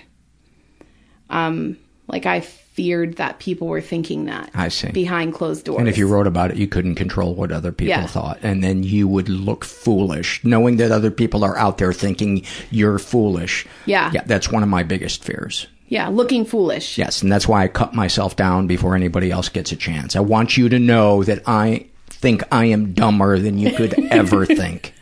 I go the see that's funny because I go the other way where I'm like, I want you to know that I don't give a shit what you think about me, and so whatever you say, even though internally I've started. I mean, I don't do that anymore as much because it's just so intense to keep that up. But I now will admit, oh, that hurt me. I don't like that. Um, but for a while it was, you can't make me feel foolish. You can't make me feel stupid because I don't care what you think. I you can't touch me. I have no feelings. I'm cold. Um, but yeah, there was that more so than the religion. It was more about the immigration where people were going to be like, "Well, clearly I've seen you and you're not that great and you're not lovable and you're not worthy, so like he only wants you for a green card." And like that was my And did anybody wind up saying that? No. Not even. Oh, there's some serious trolls out there, so I wouldn't put anything past anybody. But I imagine the tone. It's amazing when we're vulnerable how kindly it is usually received by people. It's it's there's something, um, you know. It's usually when I'm being snarky about something that you know I get karma Yeah. coming back at me. Well, even the um I I have even written and I don't want to go back on a political thing, but like I've even written about politics. And even when someone doesn't disagree with or agree with me, it's never been trolling. Um I actually um like I really believe in the law of attraction. So I don't even give trolls I don't even think of people that way. Like I I- and it's uh, it honestly works because I don't get a lot of bad comments, even though I talk about stuff. I mean, I talk about real things, but I, I, okay. So this was a really formative moment. Um, one of the first things, one of the first couple of weeks, I was working at Thought Catalog. I got a horrible, horrible comment on a post called "In Defense of the Selfie." And I was saying, you know, like for women, that's a really revelatory act to just be able to like how we look and share that and be like, hey, kind of like my face today. That's the whole premise of this post. And this guy rips into me and he goes, I looked at your Instagram. You have look like you have the most boring life ever.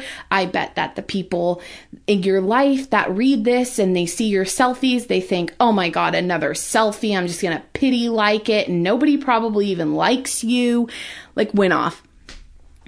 So my friend, my friend is an expert stalker, found his email address and I emailed him. And I said, "Oh, hello, Aaron.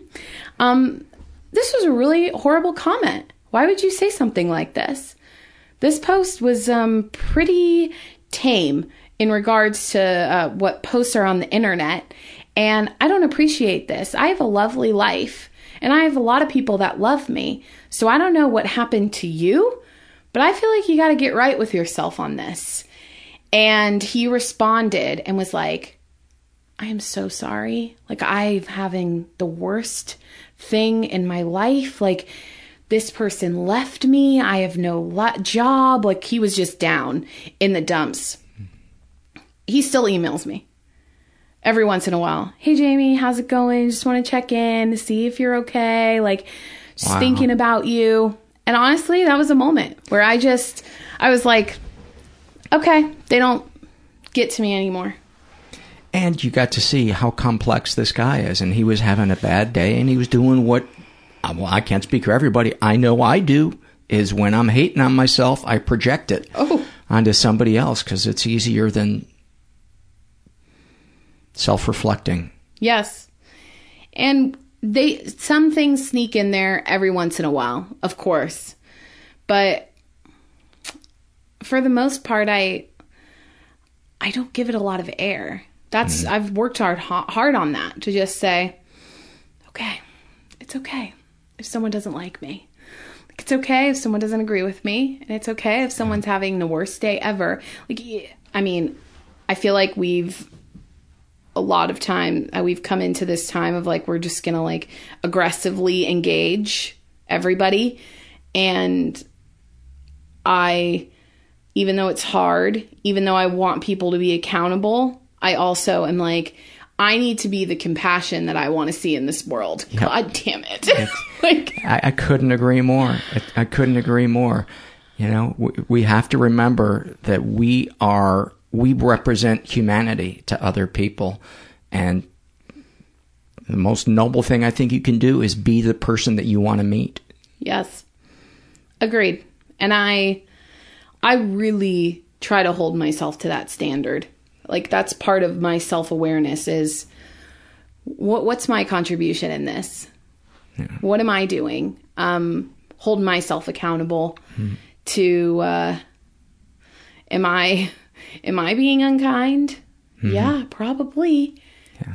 Like am I saying something that someone could misconstrue in a way that I don't want it to be misconstrued? Um you know, it's not a it's not a martyr situation, but it's more of like a can I say this in a better way or can I approach this in a better way? And I think that's really hard to do, but also if the thing that I care the most about is compassion and vulnerability and I'm not acting in accordance with that, like what the fuck what am I doing? Just don't do it. Then just go do something else. Like I, I like truly, truly believe that.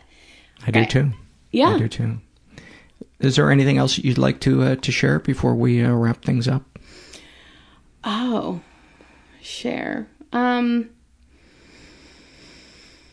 Well, the biggest thing that I think I've realized is something does happen to our shame and our pain and our trauma when we release it into the air. Something really powerful does end up happening. What we think is consuming us does dissipate the moment we give it words and say it and say, This does not control me anymore. Mm-hmm. Because the more we keep it in, the more it has the things we hide own us. Yeah. Those, those become our identity. And so it, our life becomes how can I move around this huge boulder that I'm hiding? And I just, I've found that, I mean, there's never a time in my past that I could have ever spoken about, I would have been horribly ashamed to talk on a podcast to someone about how a 17 year old man or 15 year old boy pushed me down and like did things with me that I don't even know because I repressed it. And uh, honestly, just saying it, it doesn't own me now. It doesn't get to own me anymore. I have to grapple with it, but it doesn't own me. Well said. Well said. Jamie, uh, we'll put your links to your uh, stuff when, when we post this, but um, I'm really glad our paths crossed. I'm glad I listened to my little sixth sense that said uh, she seems like she'd be a good guest because you were uh, you were a great guest, and I Thank appreciate you. it. Thanks for having me. Many, many thanks to uh, to Jamie, and uh, I will be reading a uh, response from Denise. Obviously, she hasn't heard this episode yet, but I told her what I was going to say, um, the gist of what I was going to say on this episode, and asking for her response to it so that I could read it. Um, I'll explain all of that in a, in a little bit, um, but in the meantime, want to tell you guys about Probimune. Uh, did you know that research suggests that up to 80% of your immune system relies on a healthy gut? Well, I know that because I had a super unhealthy gut for many, many years and it fucking sucked. My energy was bad. Uh, there's foods that I couldn't properly digest. I was constantly out of breath and I had no idea what was wrong with me. And it also, it was making my depression worth, worse because your mood is directly related to how healthy your gut is. And uh, Probimune has the industry's leading fermentation process, so it ensures that the largest number of good bacteria are going to be delivered alive in your gut. It doesn't matter how many are in the bottle, it's how many survive the digestive process. Uh, Probimune, super easy to use, easy to travel with, and here's a really important thing. It doesn't require refrigeration. I just keep mine on my bathroom sink, and in the morning, um, after I uh, completely shave my body and rub in my uh, orange uh, suntan, slick my hair back, put on my cowboy hat, put on my cufflinks, which seems weird because I'm not wearing a shirt yet. I then take four drops of Probimune. Uh, right now, you guys can get the exclusive offer of a free bottle of Probimune when you sign up for automated delivery. That's a $34.95 bottle of Probimune free. All you got to do is go to probimune.com, that's spelled P-R-O-B-I-M-U-N-E, and use the promo code MENTAL at checkout. You'll get your first bottle free, and you pay just $6.75 shipping and handling. And then each month, Young Health will automatically send you your supply of Probimune for $34.95 with free shipping and handling. So go to probimune.com, that's P-R-O-B-I-M-U-N-E, and use the promo code MENTAL at checkout to get your free bottle today. And I'll put a link for all of that on our website. Are you hiring? Do you know where to post your job to find the best candidates? Because posting your job in one place is not enough to find quality candidates. If you want to find the perfect hire, you need to post your job on all the top job sites, and now you can. ZipRecruiter already has 9 million resumes you can search through in their database. You can add multiple people to your account and make it the most efficient for your team to find the best hire. With ZipRecruiter.com, you can post your job to 100 plus job sites, including social media networks like Facebook and Twitter, all with a single click. ZipRecruiter is a search engine for finding and posting jobs. Find candidates in any city or industry nationwide. Just post once and watch your qualified candidates roll into ZipRecruiter's easy-to-use interface. No juggling emails or calls to your office. Quickly screen candidates, rate them, and hire the right person fast. If you have any issues, ZipRecruiter's friendly and human support staff is ready to help. Find out today why ZipRecruiter has been used by over 1 million businesses. It's been featured on Forbes, Wall Street Journal, uh, Time Magazine, New York Times, TechCrunch, and CBS. ZipRecruiter's website shows trending career fields, cities, and searches. So right now, you guys can post jobs on ZipRecruiter for free by going to ziprecruiter.com slash first. That's ziprecruiter.com slash first. One more time, to try it for free, go to ziprecruiter.com slash first.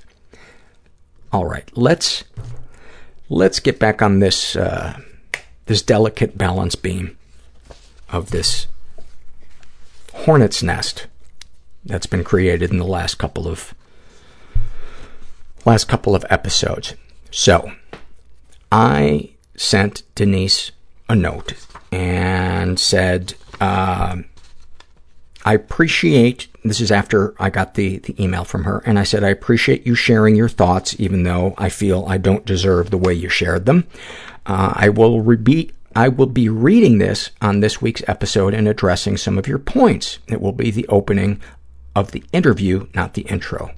I agree that Bill Clinton is a predator, and I think there is some validity that Hillary uh, shamed his victims. My guest and I discuss it in a way that I hope you and others who feel the way you do will appreciate.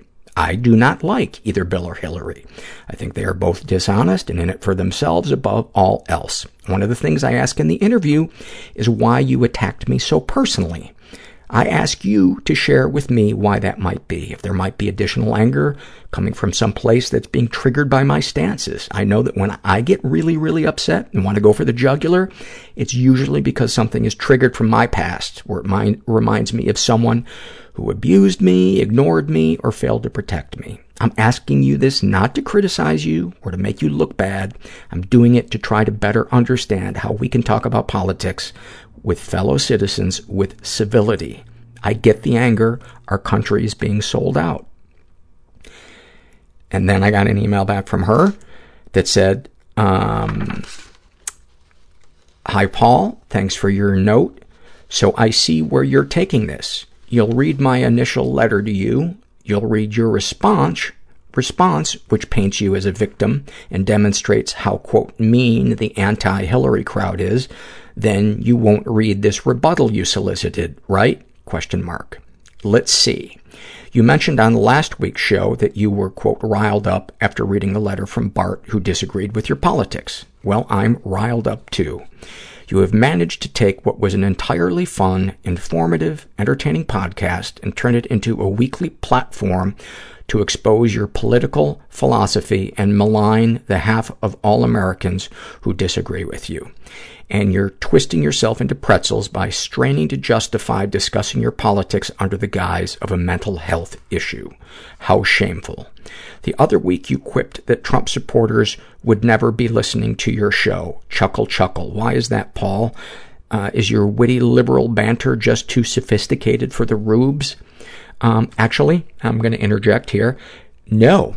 Um, I'm surprised that people who come to this podcast for the talk about compassion and forgiveness and self-reflection would be the same type of people that would follow somebody like him. Um, but here's the punchline. Half of Americans think you're the fool for supporting Hillary. That's the way opinions work. Um, well, thank you for explaining to me how opinions work. Um, and again, in my last email to you, I said that I am not a supporter of hers and I won't be voting for her. Uh, continuing. So again, it's your show, but the way I see it, you have three choices. Either balance your political diatribes and insults, shut the fuck up, or continue losing listeners and supporters who are tired of your one-sided political lectures and being maligned week after week simply because they ad- disagree with your point of view. Uh, we tune in for mental health discussions, not your opinions on politics and candidates. Best, Denise. You know, I'm not even really sure what to, what to say. I wanted to have a civil conversation. I wanted to try to understand, um, I, I wanted to try to understand how people could have such a vastly different opinion on how important the safety of sexual assault victims in our society eh, is. So I'm, I'm confused and frustrated. And I'm sure I'll get more fucking emails from people. And you know what? You can send them, but I feel like I did my job in trying to have an open conversation over these last several weeks. Maybe my conversation was was narrow when I started it off, but uh, I feel like I expanded it. I feel like I didn't get personal, um, and that's all I can do. So it's really kind of a shame. It's really kind of a shame. Uh, and if you disagree with me and you're still hanging in, listening to the podcast, uh, I want to thank you because it does not the podcast is, I think, in the long run, better if we uh, have more viewpoints in the uh, in the tent, as it as it were. Um, and from the very beginning, I've wanted this to be an, an inclusive podcast. Um, and there's just no way around some topics because you cannot separate mental illness from sexual trauma. You just can't. Or mental struggles, mental and emotional struggles. All right. Let's get to some surveys. And uh, I'm going to, uh, probably not going to get through all of these. It is, for some reason, it took me a really long time to put the surveys together, and I'm running about three hours behind when I normally am.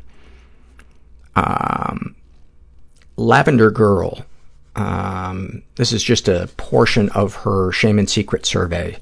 Uh, she's bisexual in her 20s. Um, and ever been the victim of sexual abuse. Some stuff happened, but I don't know if it counts. I'm going to be reading quite a few of these because um, I just think it's a really important thing, and it constantly amazes me what people don't consider abuse. I remember being 13 when my mom's boyfriend started coming around more often, and he would be there during our uh, during our every other weekend visits for years. Even after they were married, he would make sexual comments towards me that made me feel ashamed and confused. He would make sexual comments anytime I ate ice cream, referring to how good I'd be at oral sex. That right there is sexual abuse. Uh, he would tell me I was going to be a whore when I turned 16 and that I probably would uh, end up a, as a lesbian porn star. Um, that alone would have been enough. I was terrified and confused because I was a very shy girl and boys terrified me. Once we moved in with him, he didn't allow me to close my bedroom door and would often quickly open the door after I had showered. That alone right there is sexual abuse. When I would be laying in bed at night, I remember him standing over me, watching me sleep constantly. I always pretended to be sleeping, but it made me so nervous and upset. I had told my mom all of these things as they happened, and she brushed it off and told me that he was the best thing that ever happened to her and that I'm blowing out it out of proportion. And that should have been enough. Had, had this information gotten out to child services, um, that would have been enough to have you removed uh, from the home. Just, you know, even if that the boyfriend was out of the picture, even just a mom being that derelict in her duty to protect her daughter would have been enough to have you uh, taken away from her. Um, giving you a hug. Emma shares about her depression. Uh, I have a very difficult time remembering and processing my own humanity. I'm never a person and people saying my name almost always freaks me out. I shared that. I've shared that several times on the podcast that I am still amazed that when I hear my name, that I'm, that I'm visible, that I'm, that I'm, that I'm not invisible. I, I so get that one. And you're, you're only 16 or 17.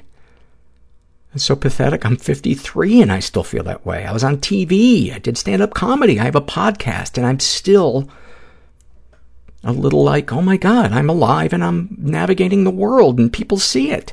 It's crazy. Twitch writes about their PTSD. Your personal history is now categorized before the incident and after the incident, and there's a part of you that rages knowing that other people don't live within the same timeline. Oh, that is profound. About uh, being on the autism spectrum. The utter certainty that you were stolen from another world as a baby because you don't fit in here and can't fathom why you'd bother to try snapshot from their life. I'm seven years old and hear for the first time that at one, that at a year old, I weighed more than my cousin who is eight years my senior. Instead of thinking, yes, my cousin has always been petite and underweight, I begin to see myself as a large, monstrous creature, fat and unlovable.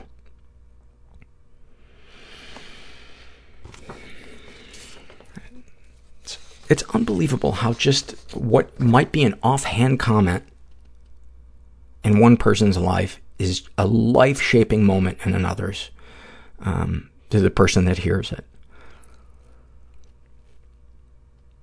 Uh, this is from the What Has Helped You survey, um, and this is filled out by Orange You Glad You Can Chill. And uh, her issues are major depressive disorder, uh, generalized anxiety disorder, adult diagnosed ADHD, and what has helped her. Uh, for those who dissociate, whether DID, trauma-induced, otherwise, uh, one of your guests mentioned that ice uh, slash an ice pack can help a person to stop uh, stop dissociating. I learned in an intensive outpatient program actually that freezing citrus fruit, particularly oranges, tangerines, lemons, or limes, can be more beneficial for some than just ice. Here's why. It freezes up similar to an ice pack, but as it melts, it's also releasing the scent of citrus, which is very powerful to the brain and also helps to ground you and center you in addition to the cold feeling of the ice. This can also help with self-injury ur- urges. Uh, what have people said or done that has helped you? The first time I heard, would I say the things I say to myself to anyone else? It floored me. Still working on being kinder to myself, but at least I'm more aware. Thank you so much for that, and thank you for that tip on the on the frozen fruit. That's brilliant. This is a shame and secret survey filled out by uh, what the fuck happened here. She is, I'm just reading portions of these surveys. Um, she's in her 30s, raised in a slightly dysfunctional environment, um, straight. Uh, she was sexually uh, abused at 15 by two guys who were in their early 20s. And just to give you a little snapshot of it, um, they they were strangers. They started walking down the beach together. Um, they started hitting on her. Uh, she writes, I meekly told them no. It was very meek, but I said it multiple times. Uh, they didn't listen. It escalated. Um, I was sort of frozen the whole time. They walked me back to the boardwalk with their arm around me, being friendly, but I was so ashamed. I sobbed all the way back to my aunt's house where I told her what had happened. My family was enraged for me, and we were all clear that I had been molested or violated, but I don't think I'd ever told anyone that the truth is that the shame I really felt was about wanting it and on some level enjoying it, even though it was so gross. I was so lonely and so desperate for male affection. Um, and the reason that I wanted to, to read that is because that doesn't mean you weren't abused. It's, you know, this is probably a horrible analogy, but it's like if you went into a restaurant and you just really wanted to try the lasagna, but a guy came out and was throwing the lasagna at your face and forcing it down your throat, that's like saying, well, you know, it's my fault because I wanted lasagna. No, the manner in which it was presented to you made it something you that that was not desirable. You can still, I don't know, I'm just going to dig myself a hole by trying to over explain this, but I think you get what I'm saying. And as I said many times on the podcast, um, physical sexual arousal happens all the time when people are being uh, violated. Your body and your soul can experience two completely different things at the same time. And your soul was was hurt. Your soul was hurt. Um, she's been physically and emotionally abused. Um, both her parents had very weird boundaries. Um, my father was pretty obsessed with me as a baby. My mom says he wouldn't let me walk, and when I was an adult, I wrote a poem about some early childhood experiences with him. I, I remember being really proud of the poem till my aunt remarked that the poem was full of sexual tension and a bit creepy. I could never read the poem after that. At the age of two, my mom, my mom wound up moving with me very far away, another continent. My dad's own mom had been pretty awful. I never met her, but he says she had a thyroid problem. My mom just says she was a bitch. And from the stories, it really sounds so. My dad was the, quote, good boy, um, but his need for me was, and sometimes still is, quite overwhelming, engulfing.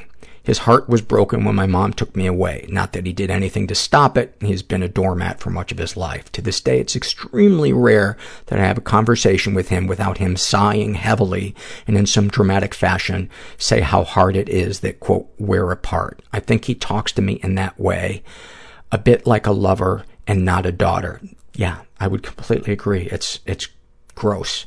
On the other hand, I was raised by a single mom, and there were also some really weird boundary crossings there that I don't understand.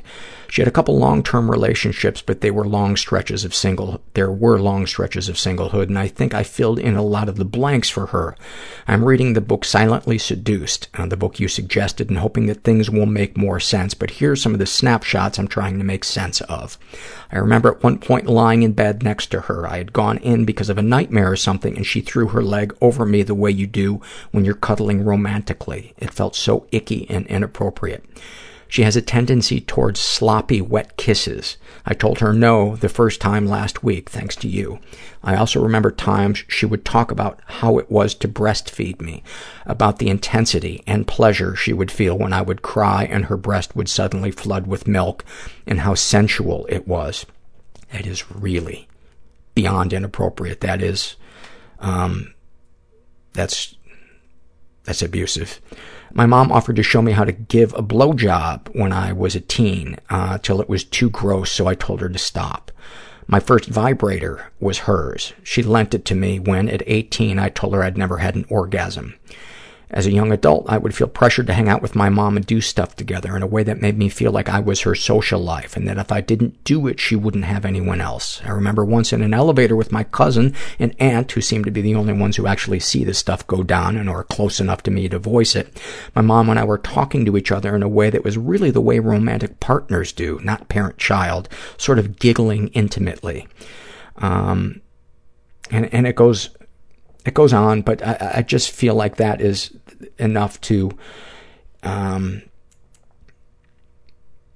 paint the the the picture. Um, so when she asked the the uh, question, maybe most of these things are benign. Maybe I'm a whining, selfish only child. Sometimes they feel totally like not a big deal, but after hearing about covert incest, cumulatively, they start to feel creepy, and the picture combines into something of which I'm terrified. Am I blaming my lack of romantic success on my parents?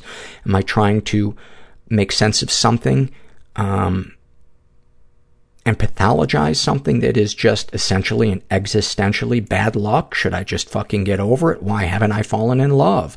I should mention that A, I've had a couple of long-term relationships with nice men who cared for me, and B, I want nothing more in life than to be a mom and to bring a child into the world who feels cared for, safe, and totally free to be who they are. That window is closing, and it sucks. Um, I just want to say, I don't think you're exaggerating. Um, oh, and another interesting thing, too, is sexual fantasies most powerful to you. She writes, uh, I fantasize about taking two men. Uh, and then in the parentheses, she writes, I just put that together with the early experience I had. And I read er- erotic literature uh, about incest. Um, I think all of this stuff is worth exploring with uh, with a therapist or or a support group, and you are not whining, you are not making too big of a deal um, with what happened to you uh, with those two men, because they were in their early 20s and you were 15, and uh, and what happened with your mom and your dad. It sounds to me like covert incest from from both of them, and I, I hope that that book rings some some bells for you so that you can start to have some compassion for yourself. Um, and thank, thank you for sharing that.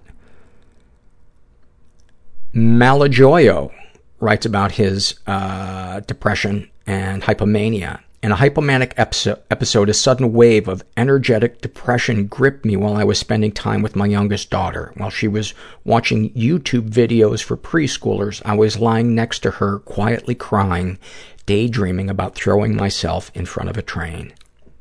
Wow. Thank you for for sharing that. That's that is so fucking heavy. What a picture that that is.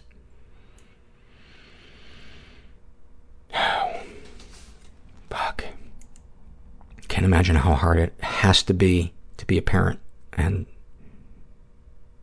have a, a mental illness that that that is that um, has days like that.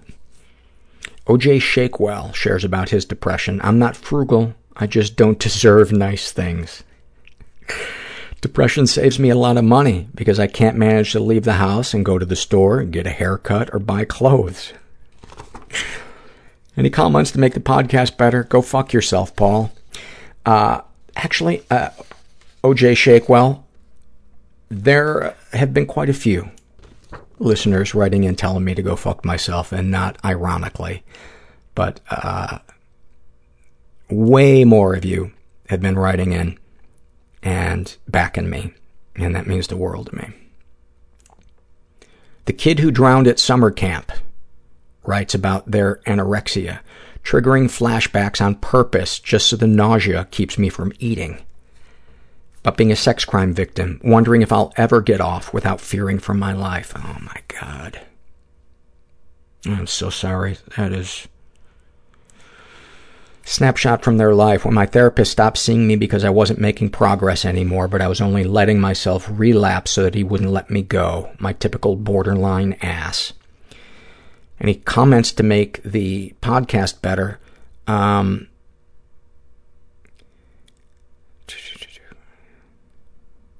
uh, thank you for your comments the last couple of uh, episodes. I will consider trying an unfrosted Pop Tart, but no promises. Uh, for those of you that, that eat frosted Pop Tarts and that endorse frosted Pop Tarts, there's no middle ground. Unfrosted Pop Tarts, there's there's not even. Uh, listen, I don't want this podcast to be any more divisive than it already is. But those of you that like frosted Pop Tarts, you're less than animals animals animals won't even have you around as animals. That's how low of a life form you are for wanting that fucking horrible frosting on such a beautiful, perfect dessert. I can only assume that you, uh, I'm not, I don't, I don't need to get, I don't need to ignite the, uh, frosted Pop Tart crowd right now right now somebody is just listening to the podcast uh, that hates my thoughts on the last two weeks and loves frosted Pop Tarts. What has helped you? I'm so in my fucking head right now. I can't even. If if you guys were here right now, I would just reach out and for a hug and just stay there for about an hour. I'm so in my fucking head right now. Um, what has helped you? And this is filled out by okay. Um, okay, exclamation point. A therapist recommended using the voice memo app on my phone to record voice journals. My anxiety makes my thoughts race too quick- quickly to write them down. My hand can't move fast enough. I struggle with all or nothing black and white thinking, and she had me go back, listen to my journal entries, and deconstruct them. It helped me realize how hard I am on myself and how unfairly I treat myself. I am not, in fact, the stupidest person in the world because I used the wrong word during a conversation with a stranger. What a great suggestion. Boy, some really great suggestions this week. Um, this is filled out by Beast with Burdens. It's a shame and secret survey. And she's bisexual in her 30s, raised in a pretty dysfunctional environment. Um, she's never been sexually abused, but she has been physically and emotionally abused. Uh, really, really um, uh, uh, verbal, physical fights. Um, between her parents and getting beat in the process. Um, a lot of mental and emotional abuse from her parents. Um, no positive experiences with them. Um, and she writes,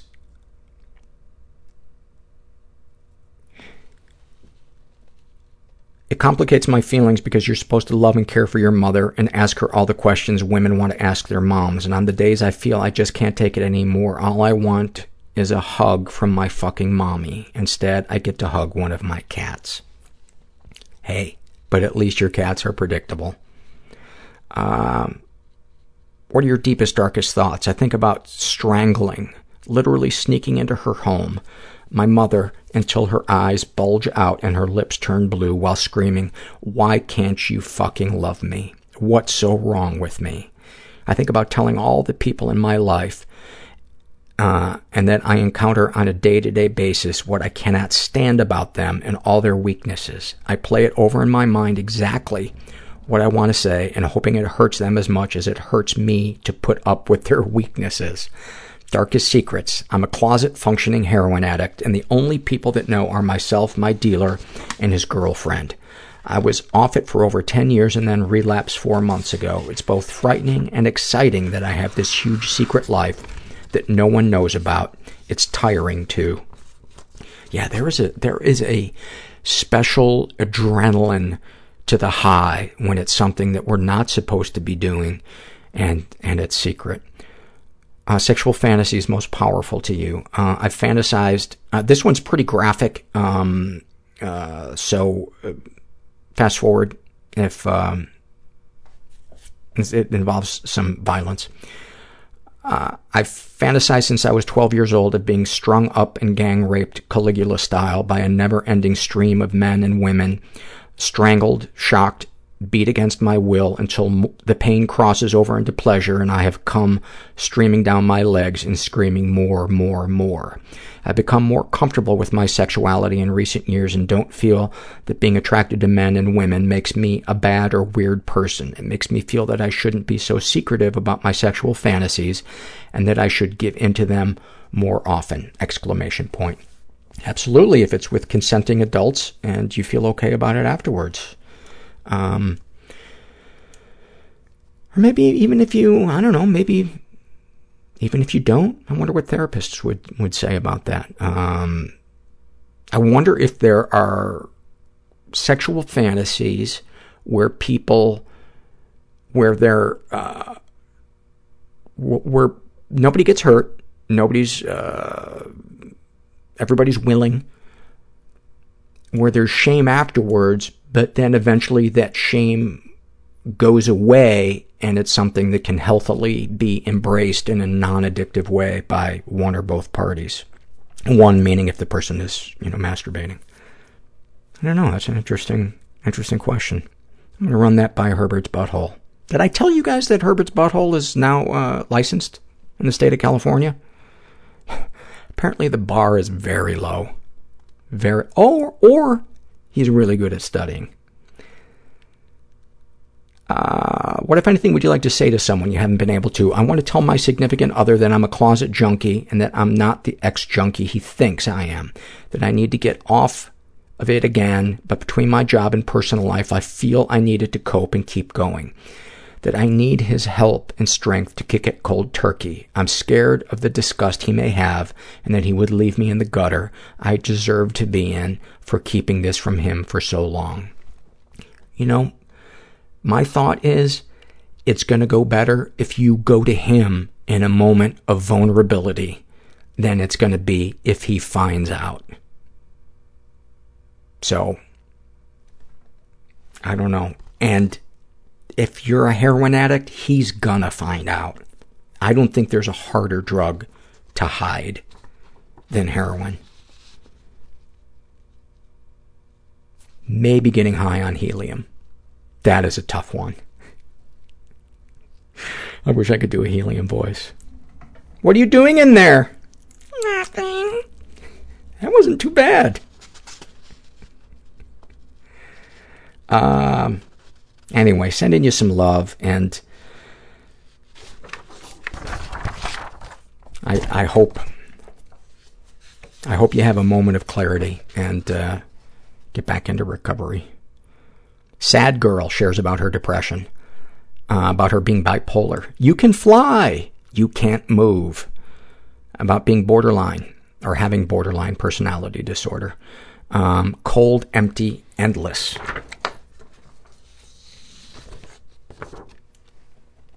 Beanie Boo writes about his PTSD. I'm not going to make it pops into my mind with a feeling of utter powerlessness on a regular cycle.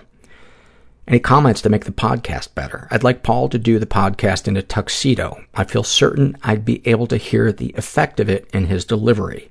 No shoes, though. Here's the weird part. I've been doing the podcast in a tuxedo with no shoes since the very first show. Right now, I have a cane, I have a top hat. Even though I don't have shoes, for some reason I have spats. And I'm doing this cross-legged on a grand piano next to a pool shaped like Herbert's butthole. You might ask, what does that look like? It's a big pool with a little pool in the middle, and the little pool in the middle, the bottom of it is painted pink. Seriously, why do you listen to this podcast? Mockingbird shares about their codependency. Who am I if I'm not saving you? About their anger issues. Who am I if I'm not destroying you? Short and sweet. Profound. Thank you for that. Sullen Artist shares a happy moment. When I started college in 2015, I was terrified I wouldn't make any friends. I thought I'd be alone for my entire college career. Last weekend, I went on a weekend trip to Louisville with two of my best friends and had more fun than I could have imagined I was capable of last year. I feel so incredibly blessed to have such wonderful friends and so amazed that I was so depressed two years ago. Anyone in the thick of it right now, please just hold on. It will get better. You will be happy. You can make it. Any comments to make the podcast better? I would love more younger guests, especially college-aged. Um, one of the problems with that is I just, I don't hang out with college-aged people, and there aren't a ton of them in my support groups. Um, but if you're in the Southern California area and uh, you're 18 or over, uh, shoot me an email. Give me some broad strokes of your issues and what your story is. You know, maybe a, a, a paragraph or two at most. Um, and uh, yeah, because I, I get a lot of emails from people that, that want younger guests. Troutmouth shares about their anxiety, hoping nobody in this meeting has noticed that I'm dissociating and staring at the ends of my hair like my life depends on it. About being a sex crime victim. Feeling like a tiny breakable object masquerading as an outspoken feminist. Wow. What a picture. Um, I apologize for this episode being so Herbert Butthole heavy. Any comments to make the podcast better? Register Herbert's Butthole as a third-party candidate in the upcoming national election. Listen, I am not going to stop. I'm not even going to get near the third rail of Herbert's Butthole as a third-party candidate. You think people are upset with me now?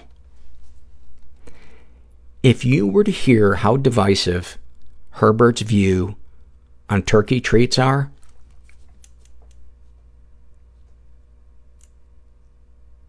double depresso. I'm so in my head right now. I am so... I've been getting really in touch uh, this week with how much, how uncomfortable I am with the fact that I can't control what other people think of me. And I know that was probably obvious to you guys from one minute into the first episode. Um, but I'm beginning to see now that, for instance, when I, I've noticed, recently I made an, an apology um, to somebody, uh, completely outside the show, nothing to do with this.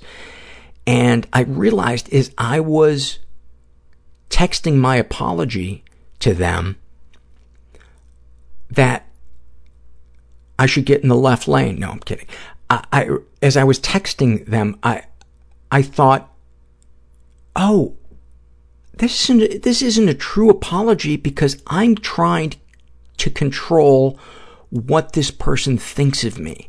I'm trying to minimize the chance that they'll think of me as a bad person. I'm trying to prove to them that I'm not a bad person. And when I think about it, when I get an apology from somebody, what I want to know is that they put themselves in my shoes and thought about what it was like to have experienced what I experienced.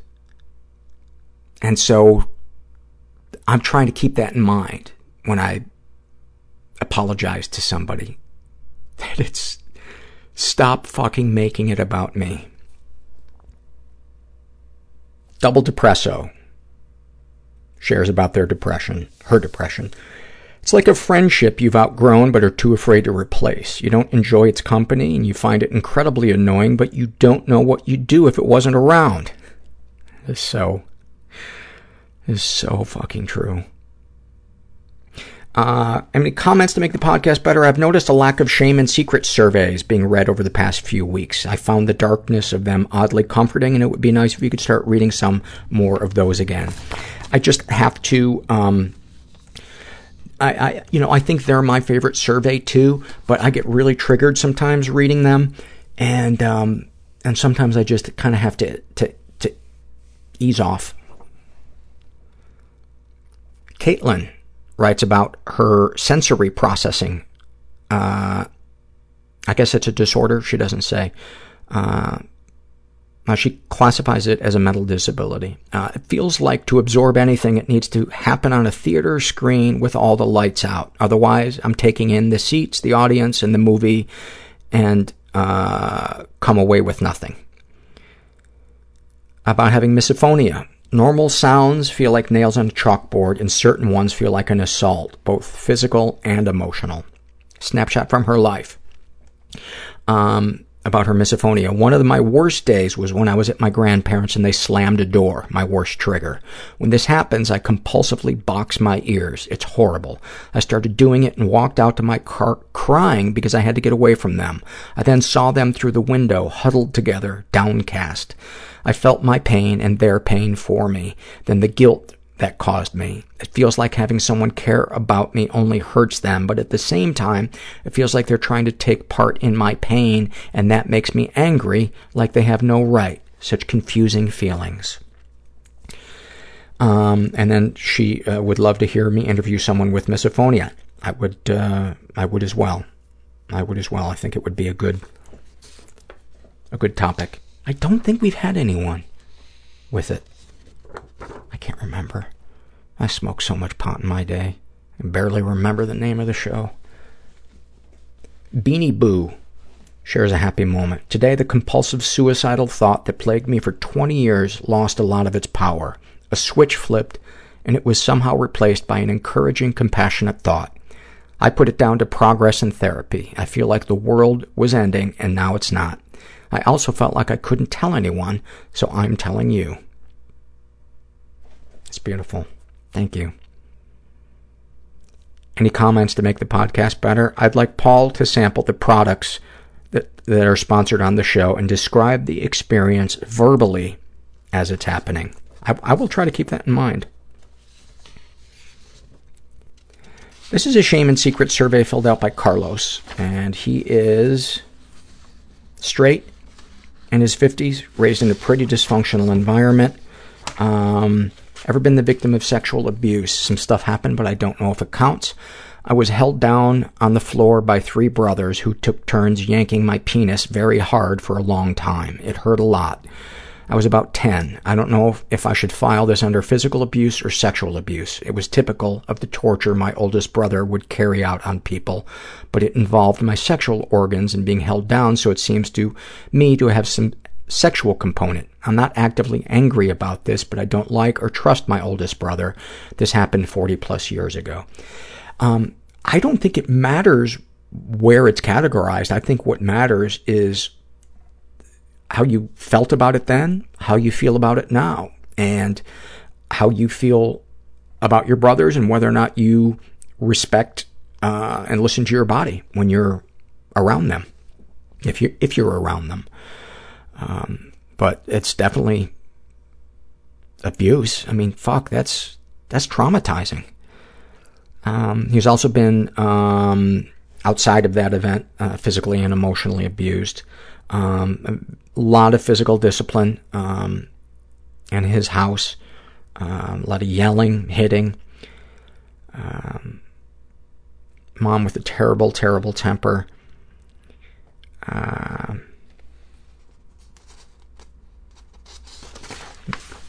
to try to get as many surveys in as possible. I'm I'm not I'm reading just some portions of of ones. Um,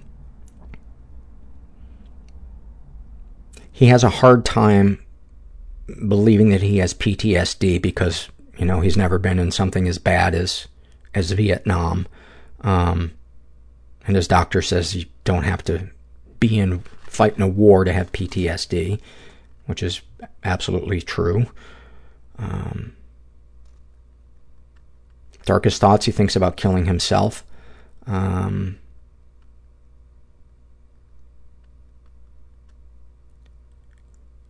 darkest secrets.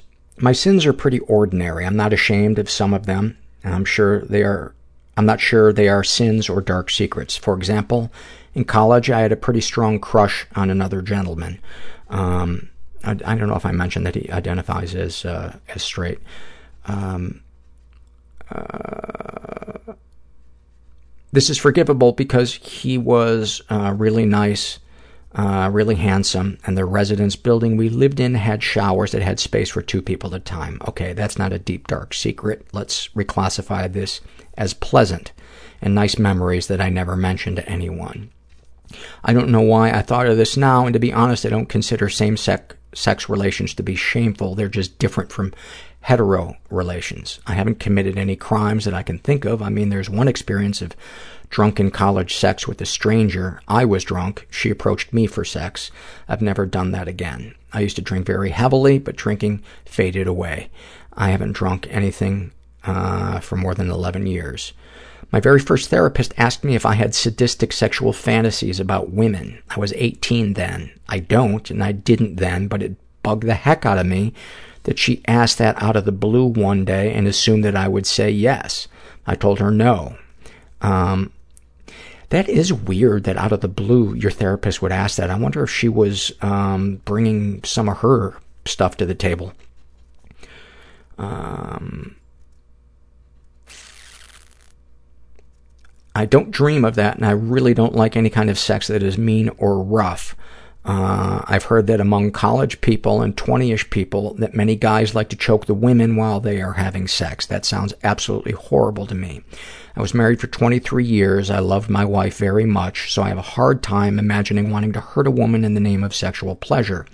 My darkest secret, I guess, is that I have a masochistic sexual, I have masochistic sexual fantasies. Not really horrible black leather and mask and bondage and pain fantasies. The kind that kind of thing freaks me out, but I have less extreme fantasies of women doing things to me. Again, not involving extreme pain or brutality. One day, out of the blue, I tearfully told my doctor that I had these fantasies. He basically said, don't worry about it unless it bothers you a lot. I have such fantasies much less frequently and less strongly over the recent past. It does bother me that I have such fantasies and yet also complain of a childhood when I was subject to physical abuse. Um, by the way, I've never acted on these fantasies. You know, I feel that I'm a very bad person, but in fact, I have haven't done horrible, dark things to anyone. Um, it it it is not unusual that you had physical abuse as a child and you have uh, masochistic uh, sexual fantasies. That's actually, um, I think, to a lot of people who hear a lot of trauma and sexual fantasies and the correlation between the two, they would say that makes perfect sense. That makes perfect sense. I heard somebody, uh, uh, somebody emailed me uh, recently, and they had read a book where uh, this therapist had said, um, therapist or psychologist had said, we fantasize often about what we fear, and that made so much sense. That made so much sense. anyway, I want to thank you for your um, for your survey, and yeah, you sound like a really good man. Pills are good. Shares about his depression, not being suicidal, but also not giving a shit about my life. Oh my God. Everybody who can relate to that, raise your hand. Actually, I'm not in that place now, but I've been there about his anxiety. Whenever someone is feeling down, I wonder if it's my fault. Oh my God. Oh my God, do I relate to that? Snapshot from your life, laying in bed, knowing and worrying about the things I need to accomplish, but not being able to motivate, motivate myself to roll over. Well, I'm better than you because I can at least roll over. So I got that over you. I'll, I may just lay there and hold my pee, but I can roll over. Richard Lambert shares about, by the way, I, I hope you guys are reading on this thing. Uh, give us your name, or if you want to be anom- anonymous, a fake name. Uh, these results will be available for others to see, uh, but we do not collect any personal info on you, not even your IP address. I'm just always uncomfortable when, when somebody puts what sounds like it might be a real name. Um, so I hope you guys know. Oh, shut up, Paul. Jesus Christ. About his codependency, always act. How fitting. How fitting. Always act on what I think others want, have no grasp on what I would want. Any comments that make the podcast better? I started from the beginning and I'm only at episode 15, so I don't know how it has improved yet. It has not. It has gone downhill. You would think, but it was going downhill already. You don't understand. We started at the top of a hill. It just seemed like we started in a valley. But Richard, if you hang in there, this is episode 301, you're on episode 15, that means you should hear this in about five years, which means it would be 2021. Well, I want to welcome you to the future, Richard, and I hope 2021 is is treating you well. Uh, I hope you keep you, you're keeping your jetpack in order, remembering to clean it. I hope you're, uh, I hope you're enjoying your Martian exchange students staying with you for the summer. They can be a handful with their antennae. Uh, and I think in 2021 I will probably still be doing live events, so please, if you could teleport to the next one, that would be awesome. I would love to grab a cup of coffee and see what you think of uh, the growth of my show. Maybe you don't drink coffee. Maybe there won't be any coffee beans by 2021. Maybe we'll be drinking space plasma. That sounded dirty. I so want to go rewind that. So in my head. So in my head. Oh my God, there's so many surveys left.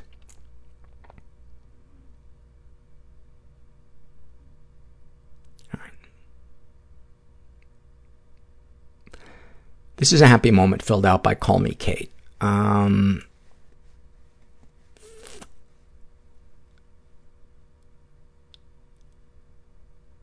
after my dad, uh, I found the podcast, uh,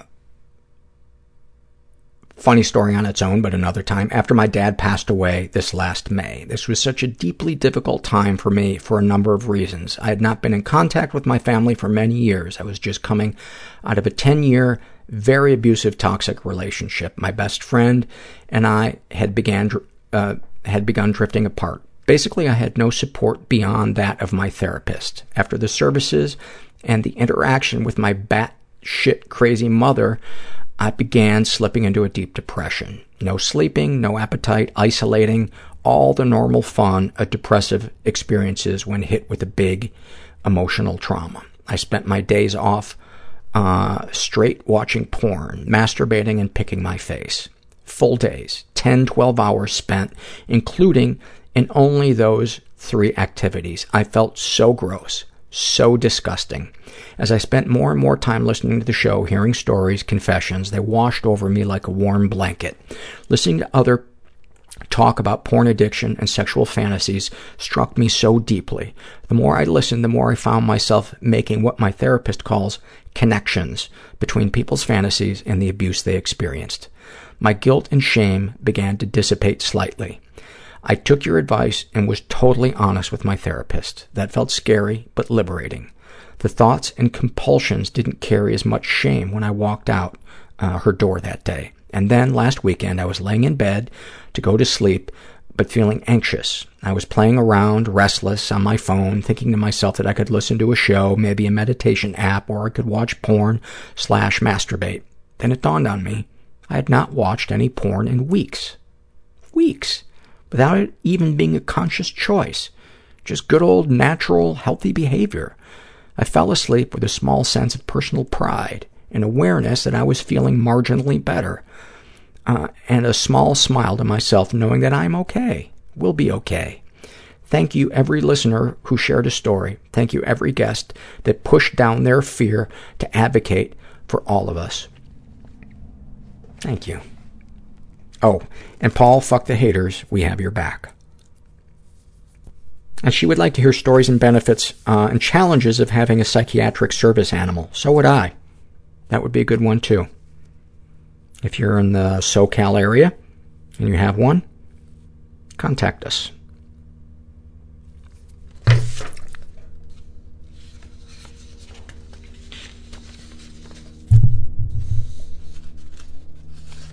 And I hope, by the way, people that heard that last one, um, people that watch pornography, um, you you know that that that wasn't a comment, you know, saying that pornography is bad.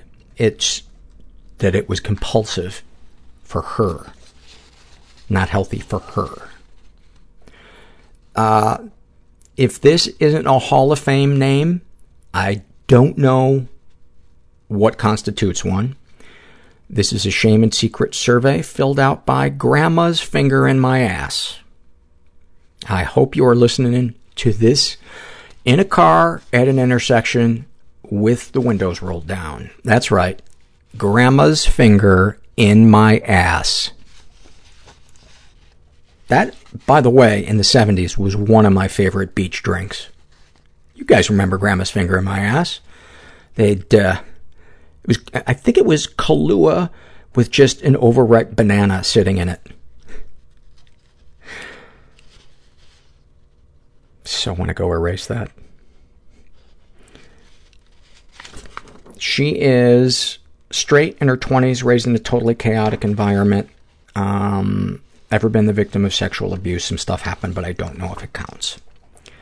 I've been in therapy for a year now, and I've been working really hard, and it's helped a lot. The safer I feel in therapy and with my thoughts, the more I remember about the redacted periods of my childhood. Uh, most recently, I put things together and realized I am a survivor of Munchausen by proxy, or factitious disorder by proxy, as it's now called. After my dad died when I was five years old, my mother, classic narcissist, sent me away to live with my grandparents, and there my grandma took full advantage of having a little, quote, patient at her disposal. I'm, I'm feeling incredibly terrible, by the way, about making jokes about the name you used. Um, but I guess you wouldn't have put it in there if you didn't have a sense of humor. All right, continuing. She used to work in a hospital, but was forced to stop working after a bout of cancer, so I guess this was her way of gaining attention in a way that kept her dreams of being a medical professional alive. She would decide that I was constipated and insert suppositories as a first resort. She seemed to be obsessed with my butthole and apparently took every opportunity to put her finger up there. All the food she made was fatty, plus she loved giving me ice cream, chocolates, cookies, etc. If you don't eat all your food, you're ungrateful. So she feeds me all this junk and gives me fruit salts because I'm bloating. No, just lactose intolerant and ate a bunch of crappy foods. Then she took me to a dietitian because I was so fat and she just, quote, didn't know why. What could she do? Went back home, nothing changed, but she could tell everyone that she was doing everything right but I was just a bad kid for being fat. At the same time, I seemed to have a lot of, quote, diarrhea and had to have bed rest with sponge baths, uh, in parentheses, from her at her insistence. and lots of disgusting electrolyte drinks. Um, this is so sexual abuse, and this is um, from all of the people I have talked to and know, um, and from my experience, this is a really, really common way that female care- caregivers sexually abuse as they camouflage it within their duties as um, moms or grandmas or babysitters. And um, I, I don't. There's paragraphs more of of stuff, um, and I'll just sum it up by by saying. Um, your grandma's a very, very sick person, and what she did is fucking horrible and every bit as damaging as raping you every day. Um,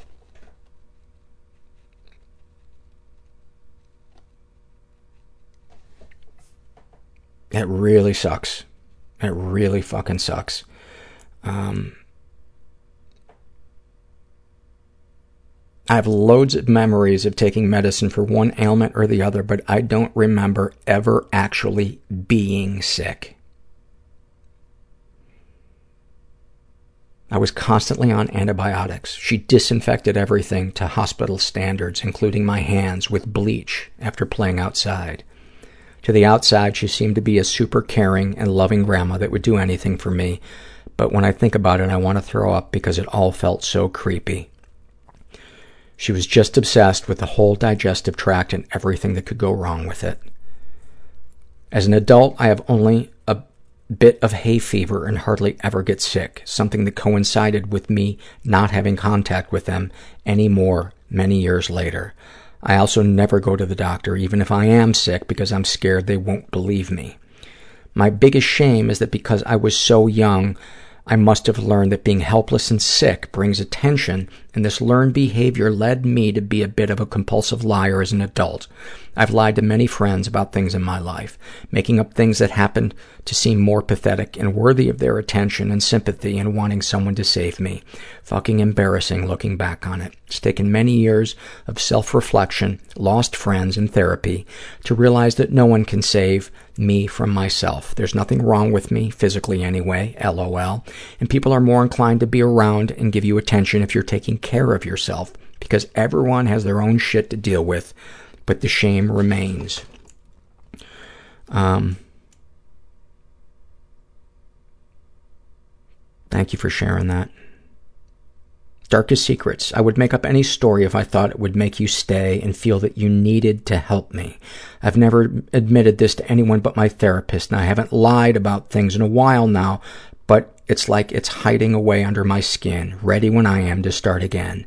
Lying comes effortlessly to me. Unfortunately, or maybe fortunately, so do the feelings of guilt afterwards. Darkest thoughts. My darkest thoughts are of my whole family just dying in a plane crash or something all at the same time so I would never have to deal with them again or explain to a new person why my relationship with them is so complicated. What about taking a break from your family? Sexual fantasies most powerful to you. Anything that involves humiliation or me being forced to do something that I don't want to do. It makes me feel gross because I can see a link between these feelings and what my grandma did to me as a child.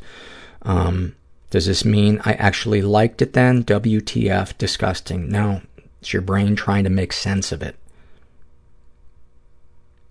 What, if anything, would you like to say to someone you haven't been able to? I would like to tell my grandma that it should have been her that died instead of my grandpa. I feel that if she was dead, I would feel safer in the world, even though I'm an adult and she can't do anything anymore. Hey, you didn't specify that it had to be rational, lol. What, if anything, do you wish for? I wish for a full recovery, and I'm working hard to get there.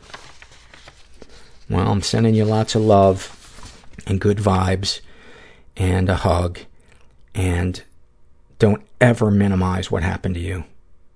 Don't ever minimize because that is You know, if I'm sure you guys have uh, heard the story of Sybil. Um, what happened to her? It was basically that, um, and she dissociated, developed uh, multiple personality disorder, uh, dissociative identity identity disorder. Um, I hope you're I hope you're getting the, the help and the compassion that you deserve. Skylar shares about uh, her anxiety, stressing over not wanting to fail school but not having any motivation to actually go to school. Uh, snapshot from her life. I bought tickets to a concert I really want to go to and immediately start crying and hyperventilating, thinking of being around that many people, what they would think about me. I started obsessing where my seats would be, what I would wear, what's appropriate and comfortable and won't, won't make me stand out. How do I dance at that concert? Will my boyfriend have fun with me? Where can I get weed and alcohol beforehand to try to keep myself calm?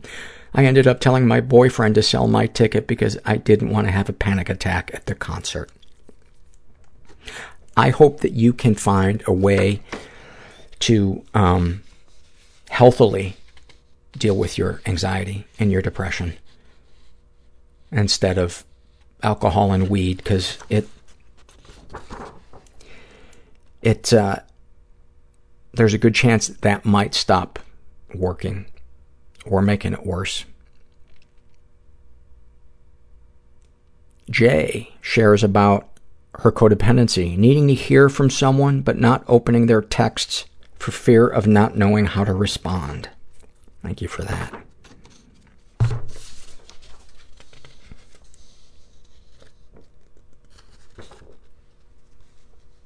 I'm sorry, I'm I'm uh, I'm slowing down here. Um, kind of on the fly editing. Harley Quinn shares a happy moment. The moments that I spend alone with my best friend are some of the happiest moments of my life. Whether we get food together or run errands or simply sit in the car and talk about anything for three hours straight. I'm 26 years old and have known her for over half my life, but it's heartwarming to still feel shocked when I realize that a friend can know my interests and tastes so well.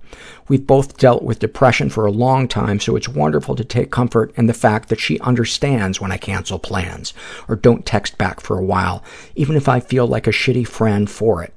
The love of a best friend is truly incredible, and it's something that I hope everyone can experience. I could go on and on, but I will end it at that.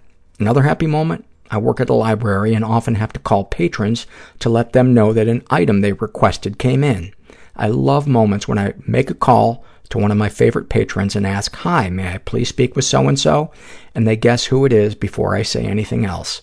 It may be, be something small, but I love being recognized by only the sound of my voice. That's beautiful. Beautiful. Thank you for that. Scott Brown shares about his, gives a, snapshot of his depression and codependency.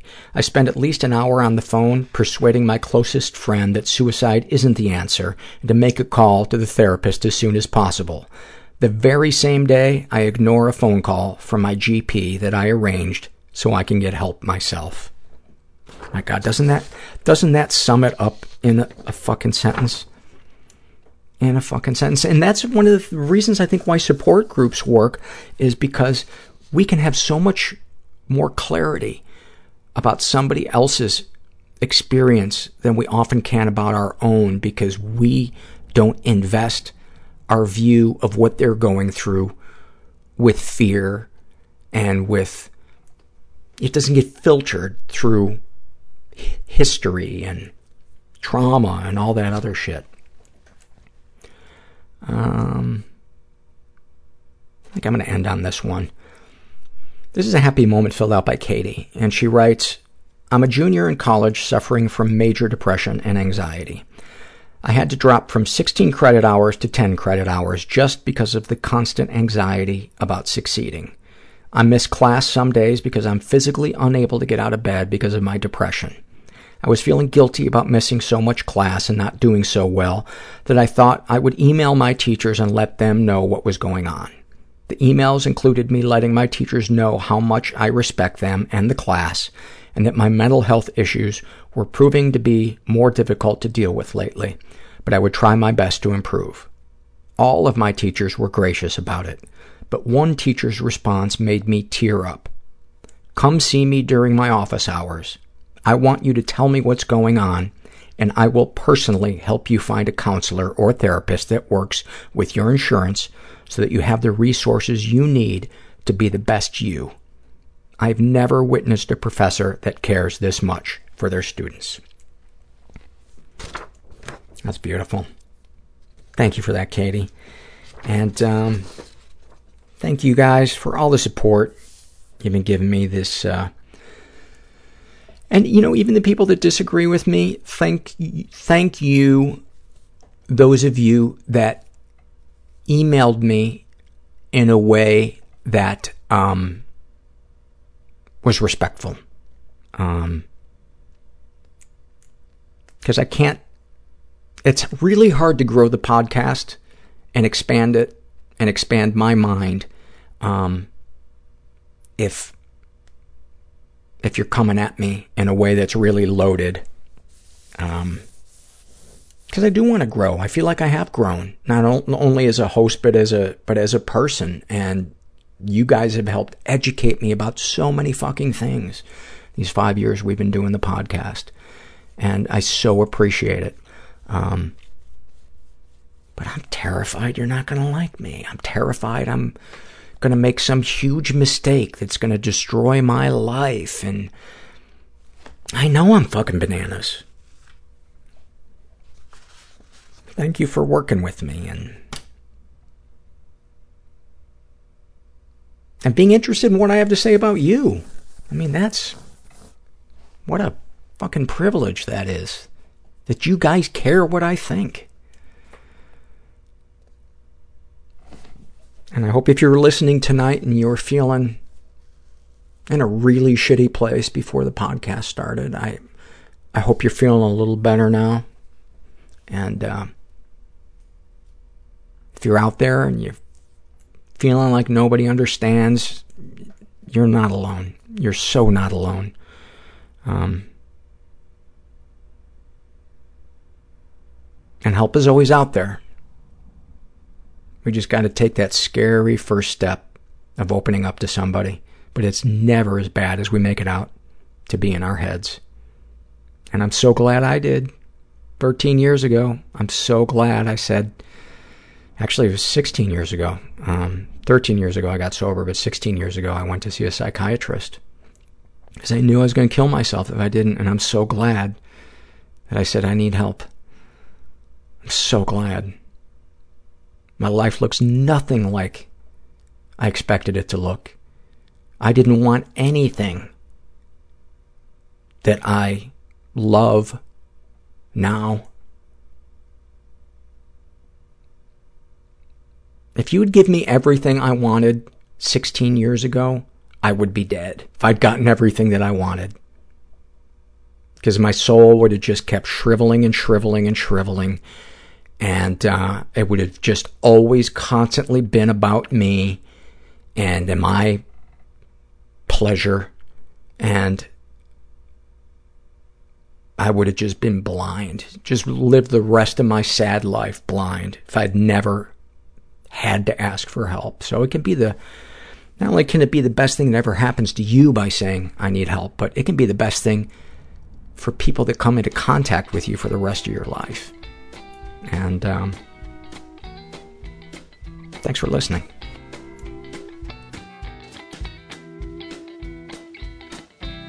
Everybody I know is bizarrely beautifully Everybody I know is bizarrely beautifully fucked up in some weird way. Bizarrely beautifully fucked up in some weird way.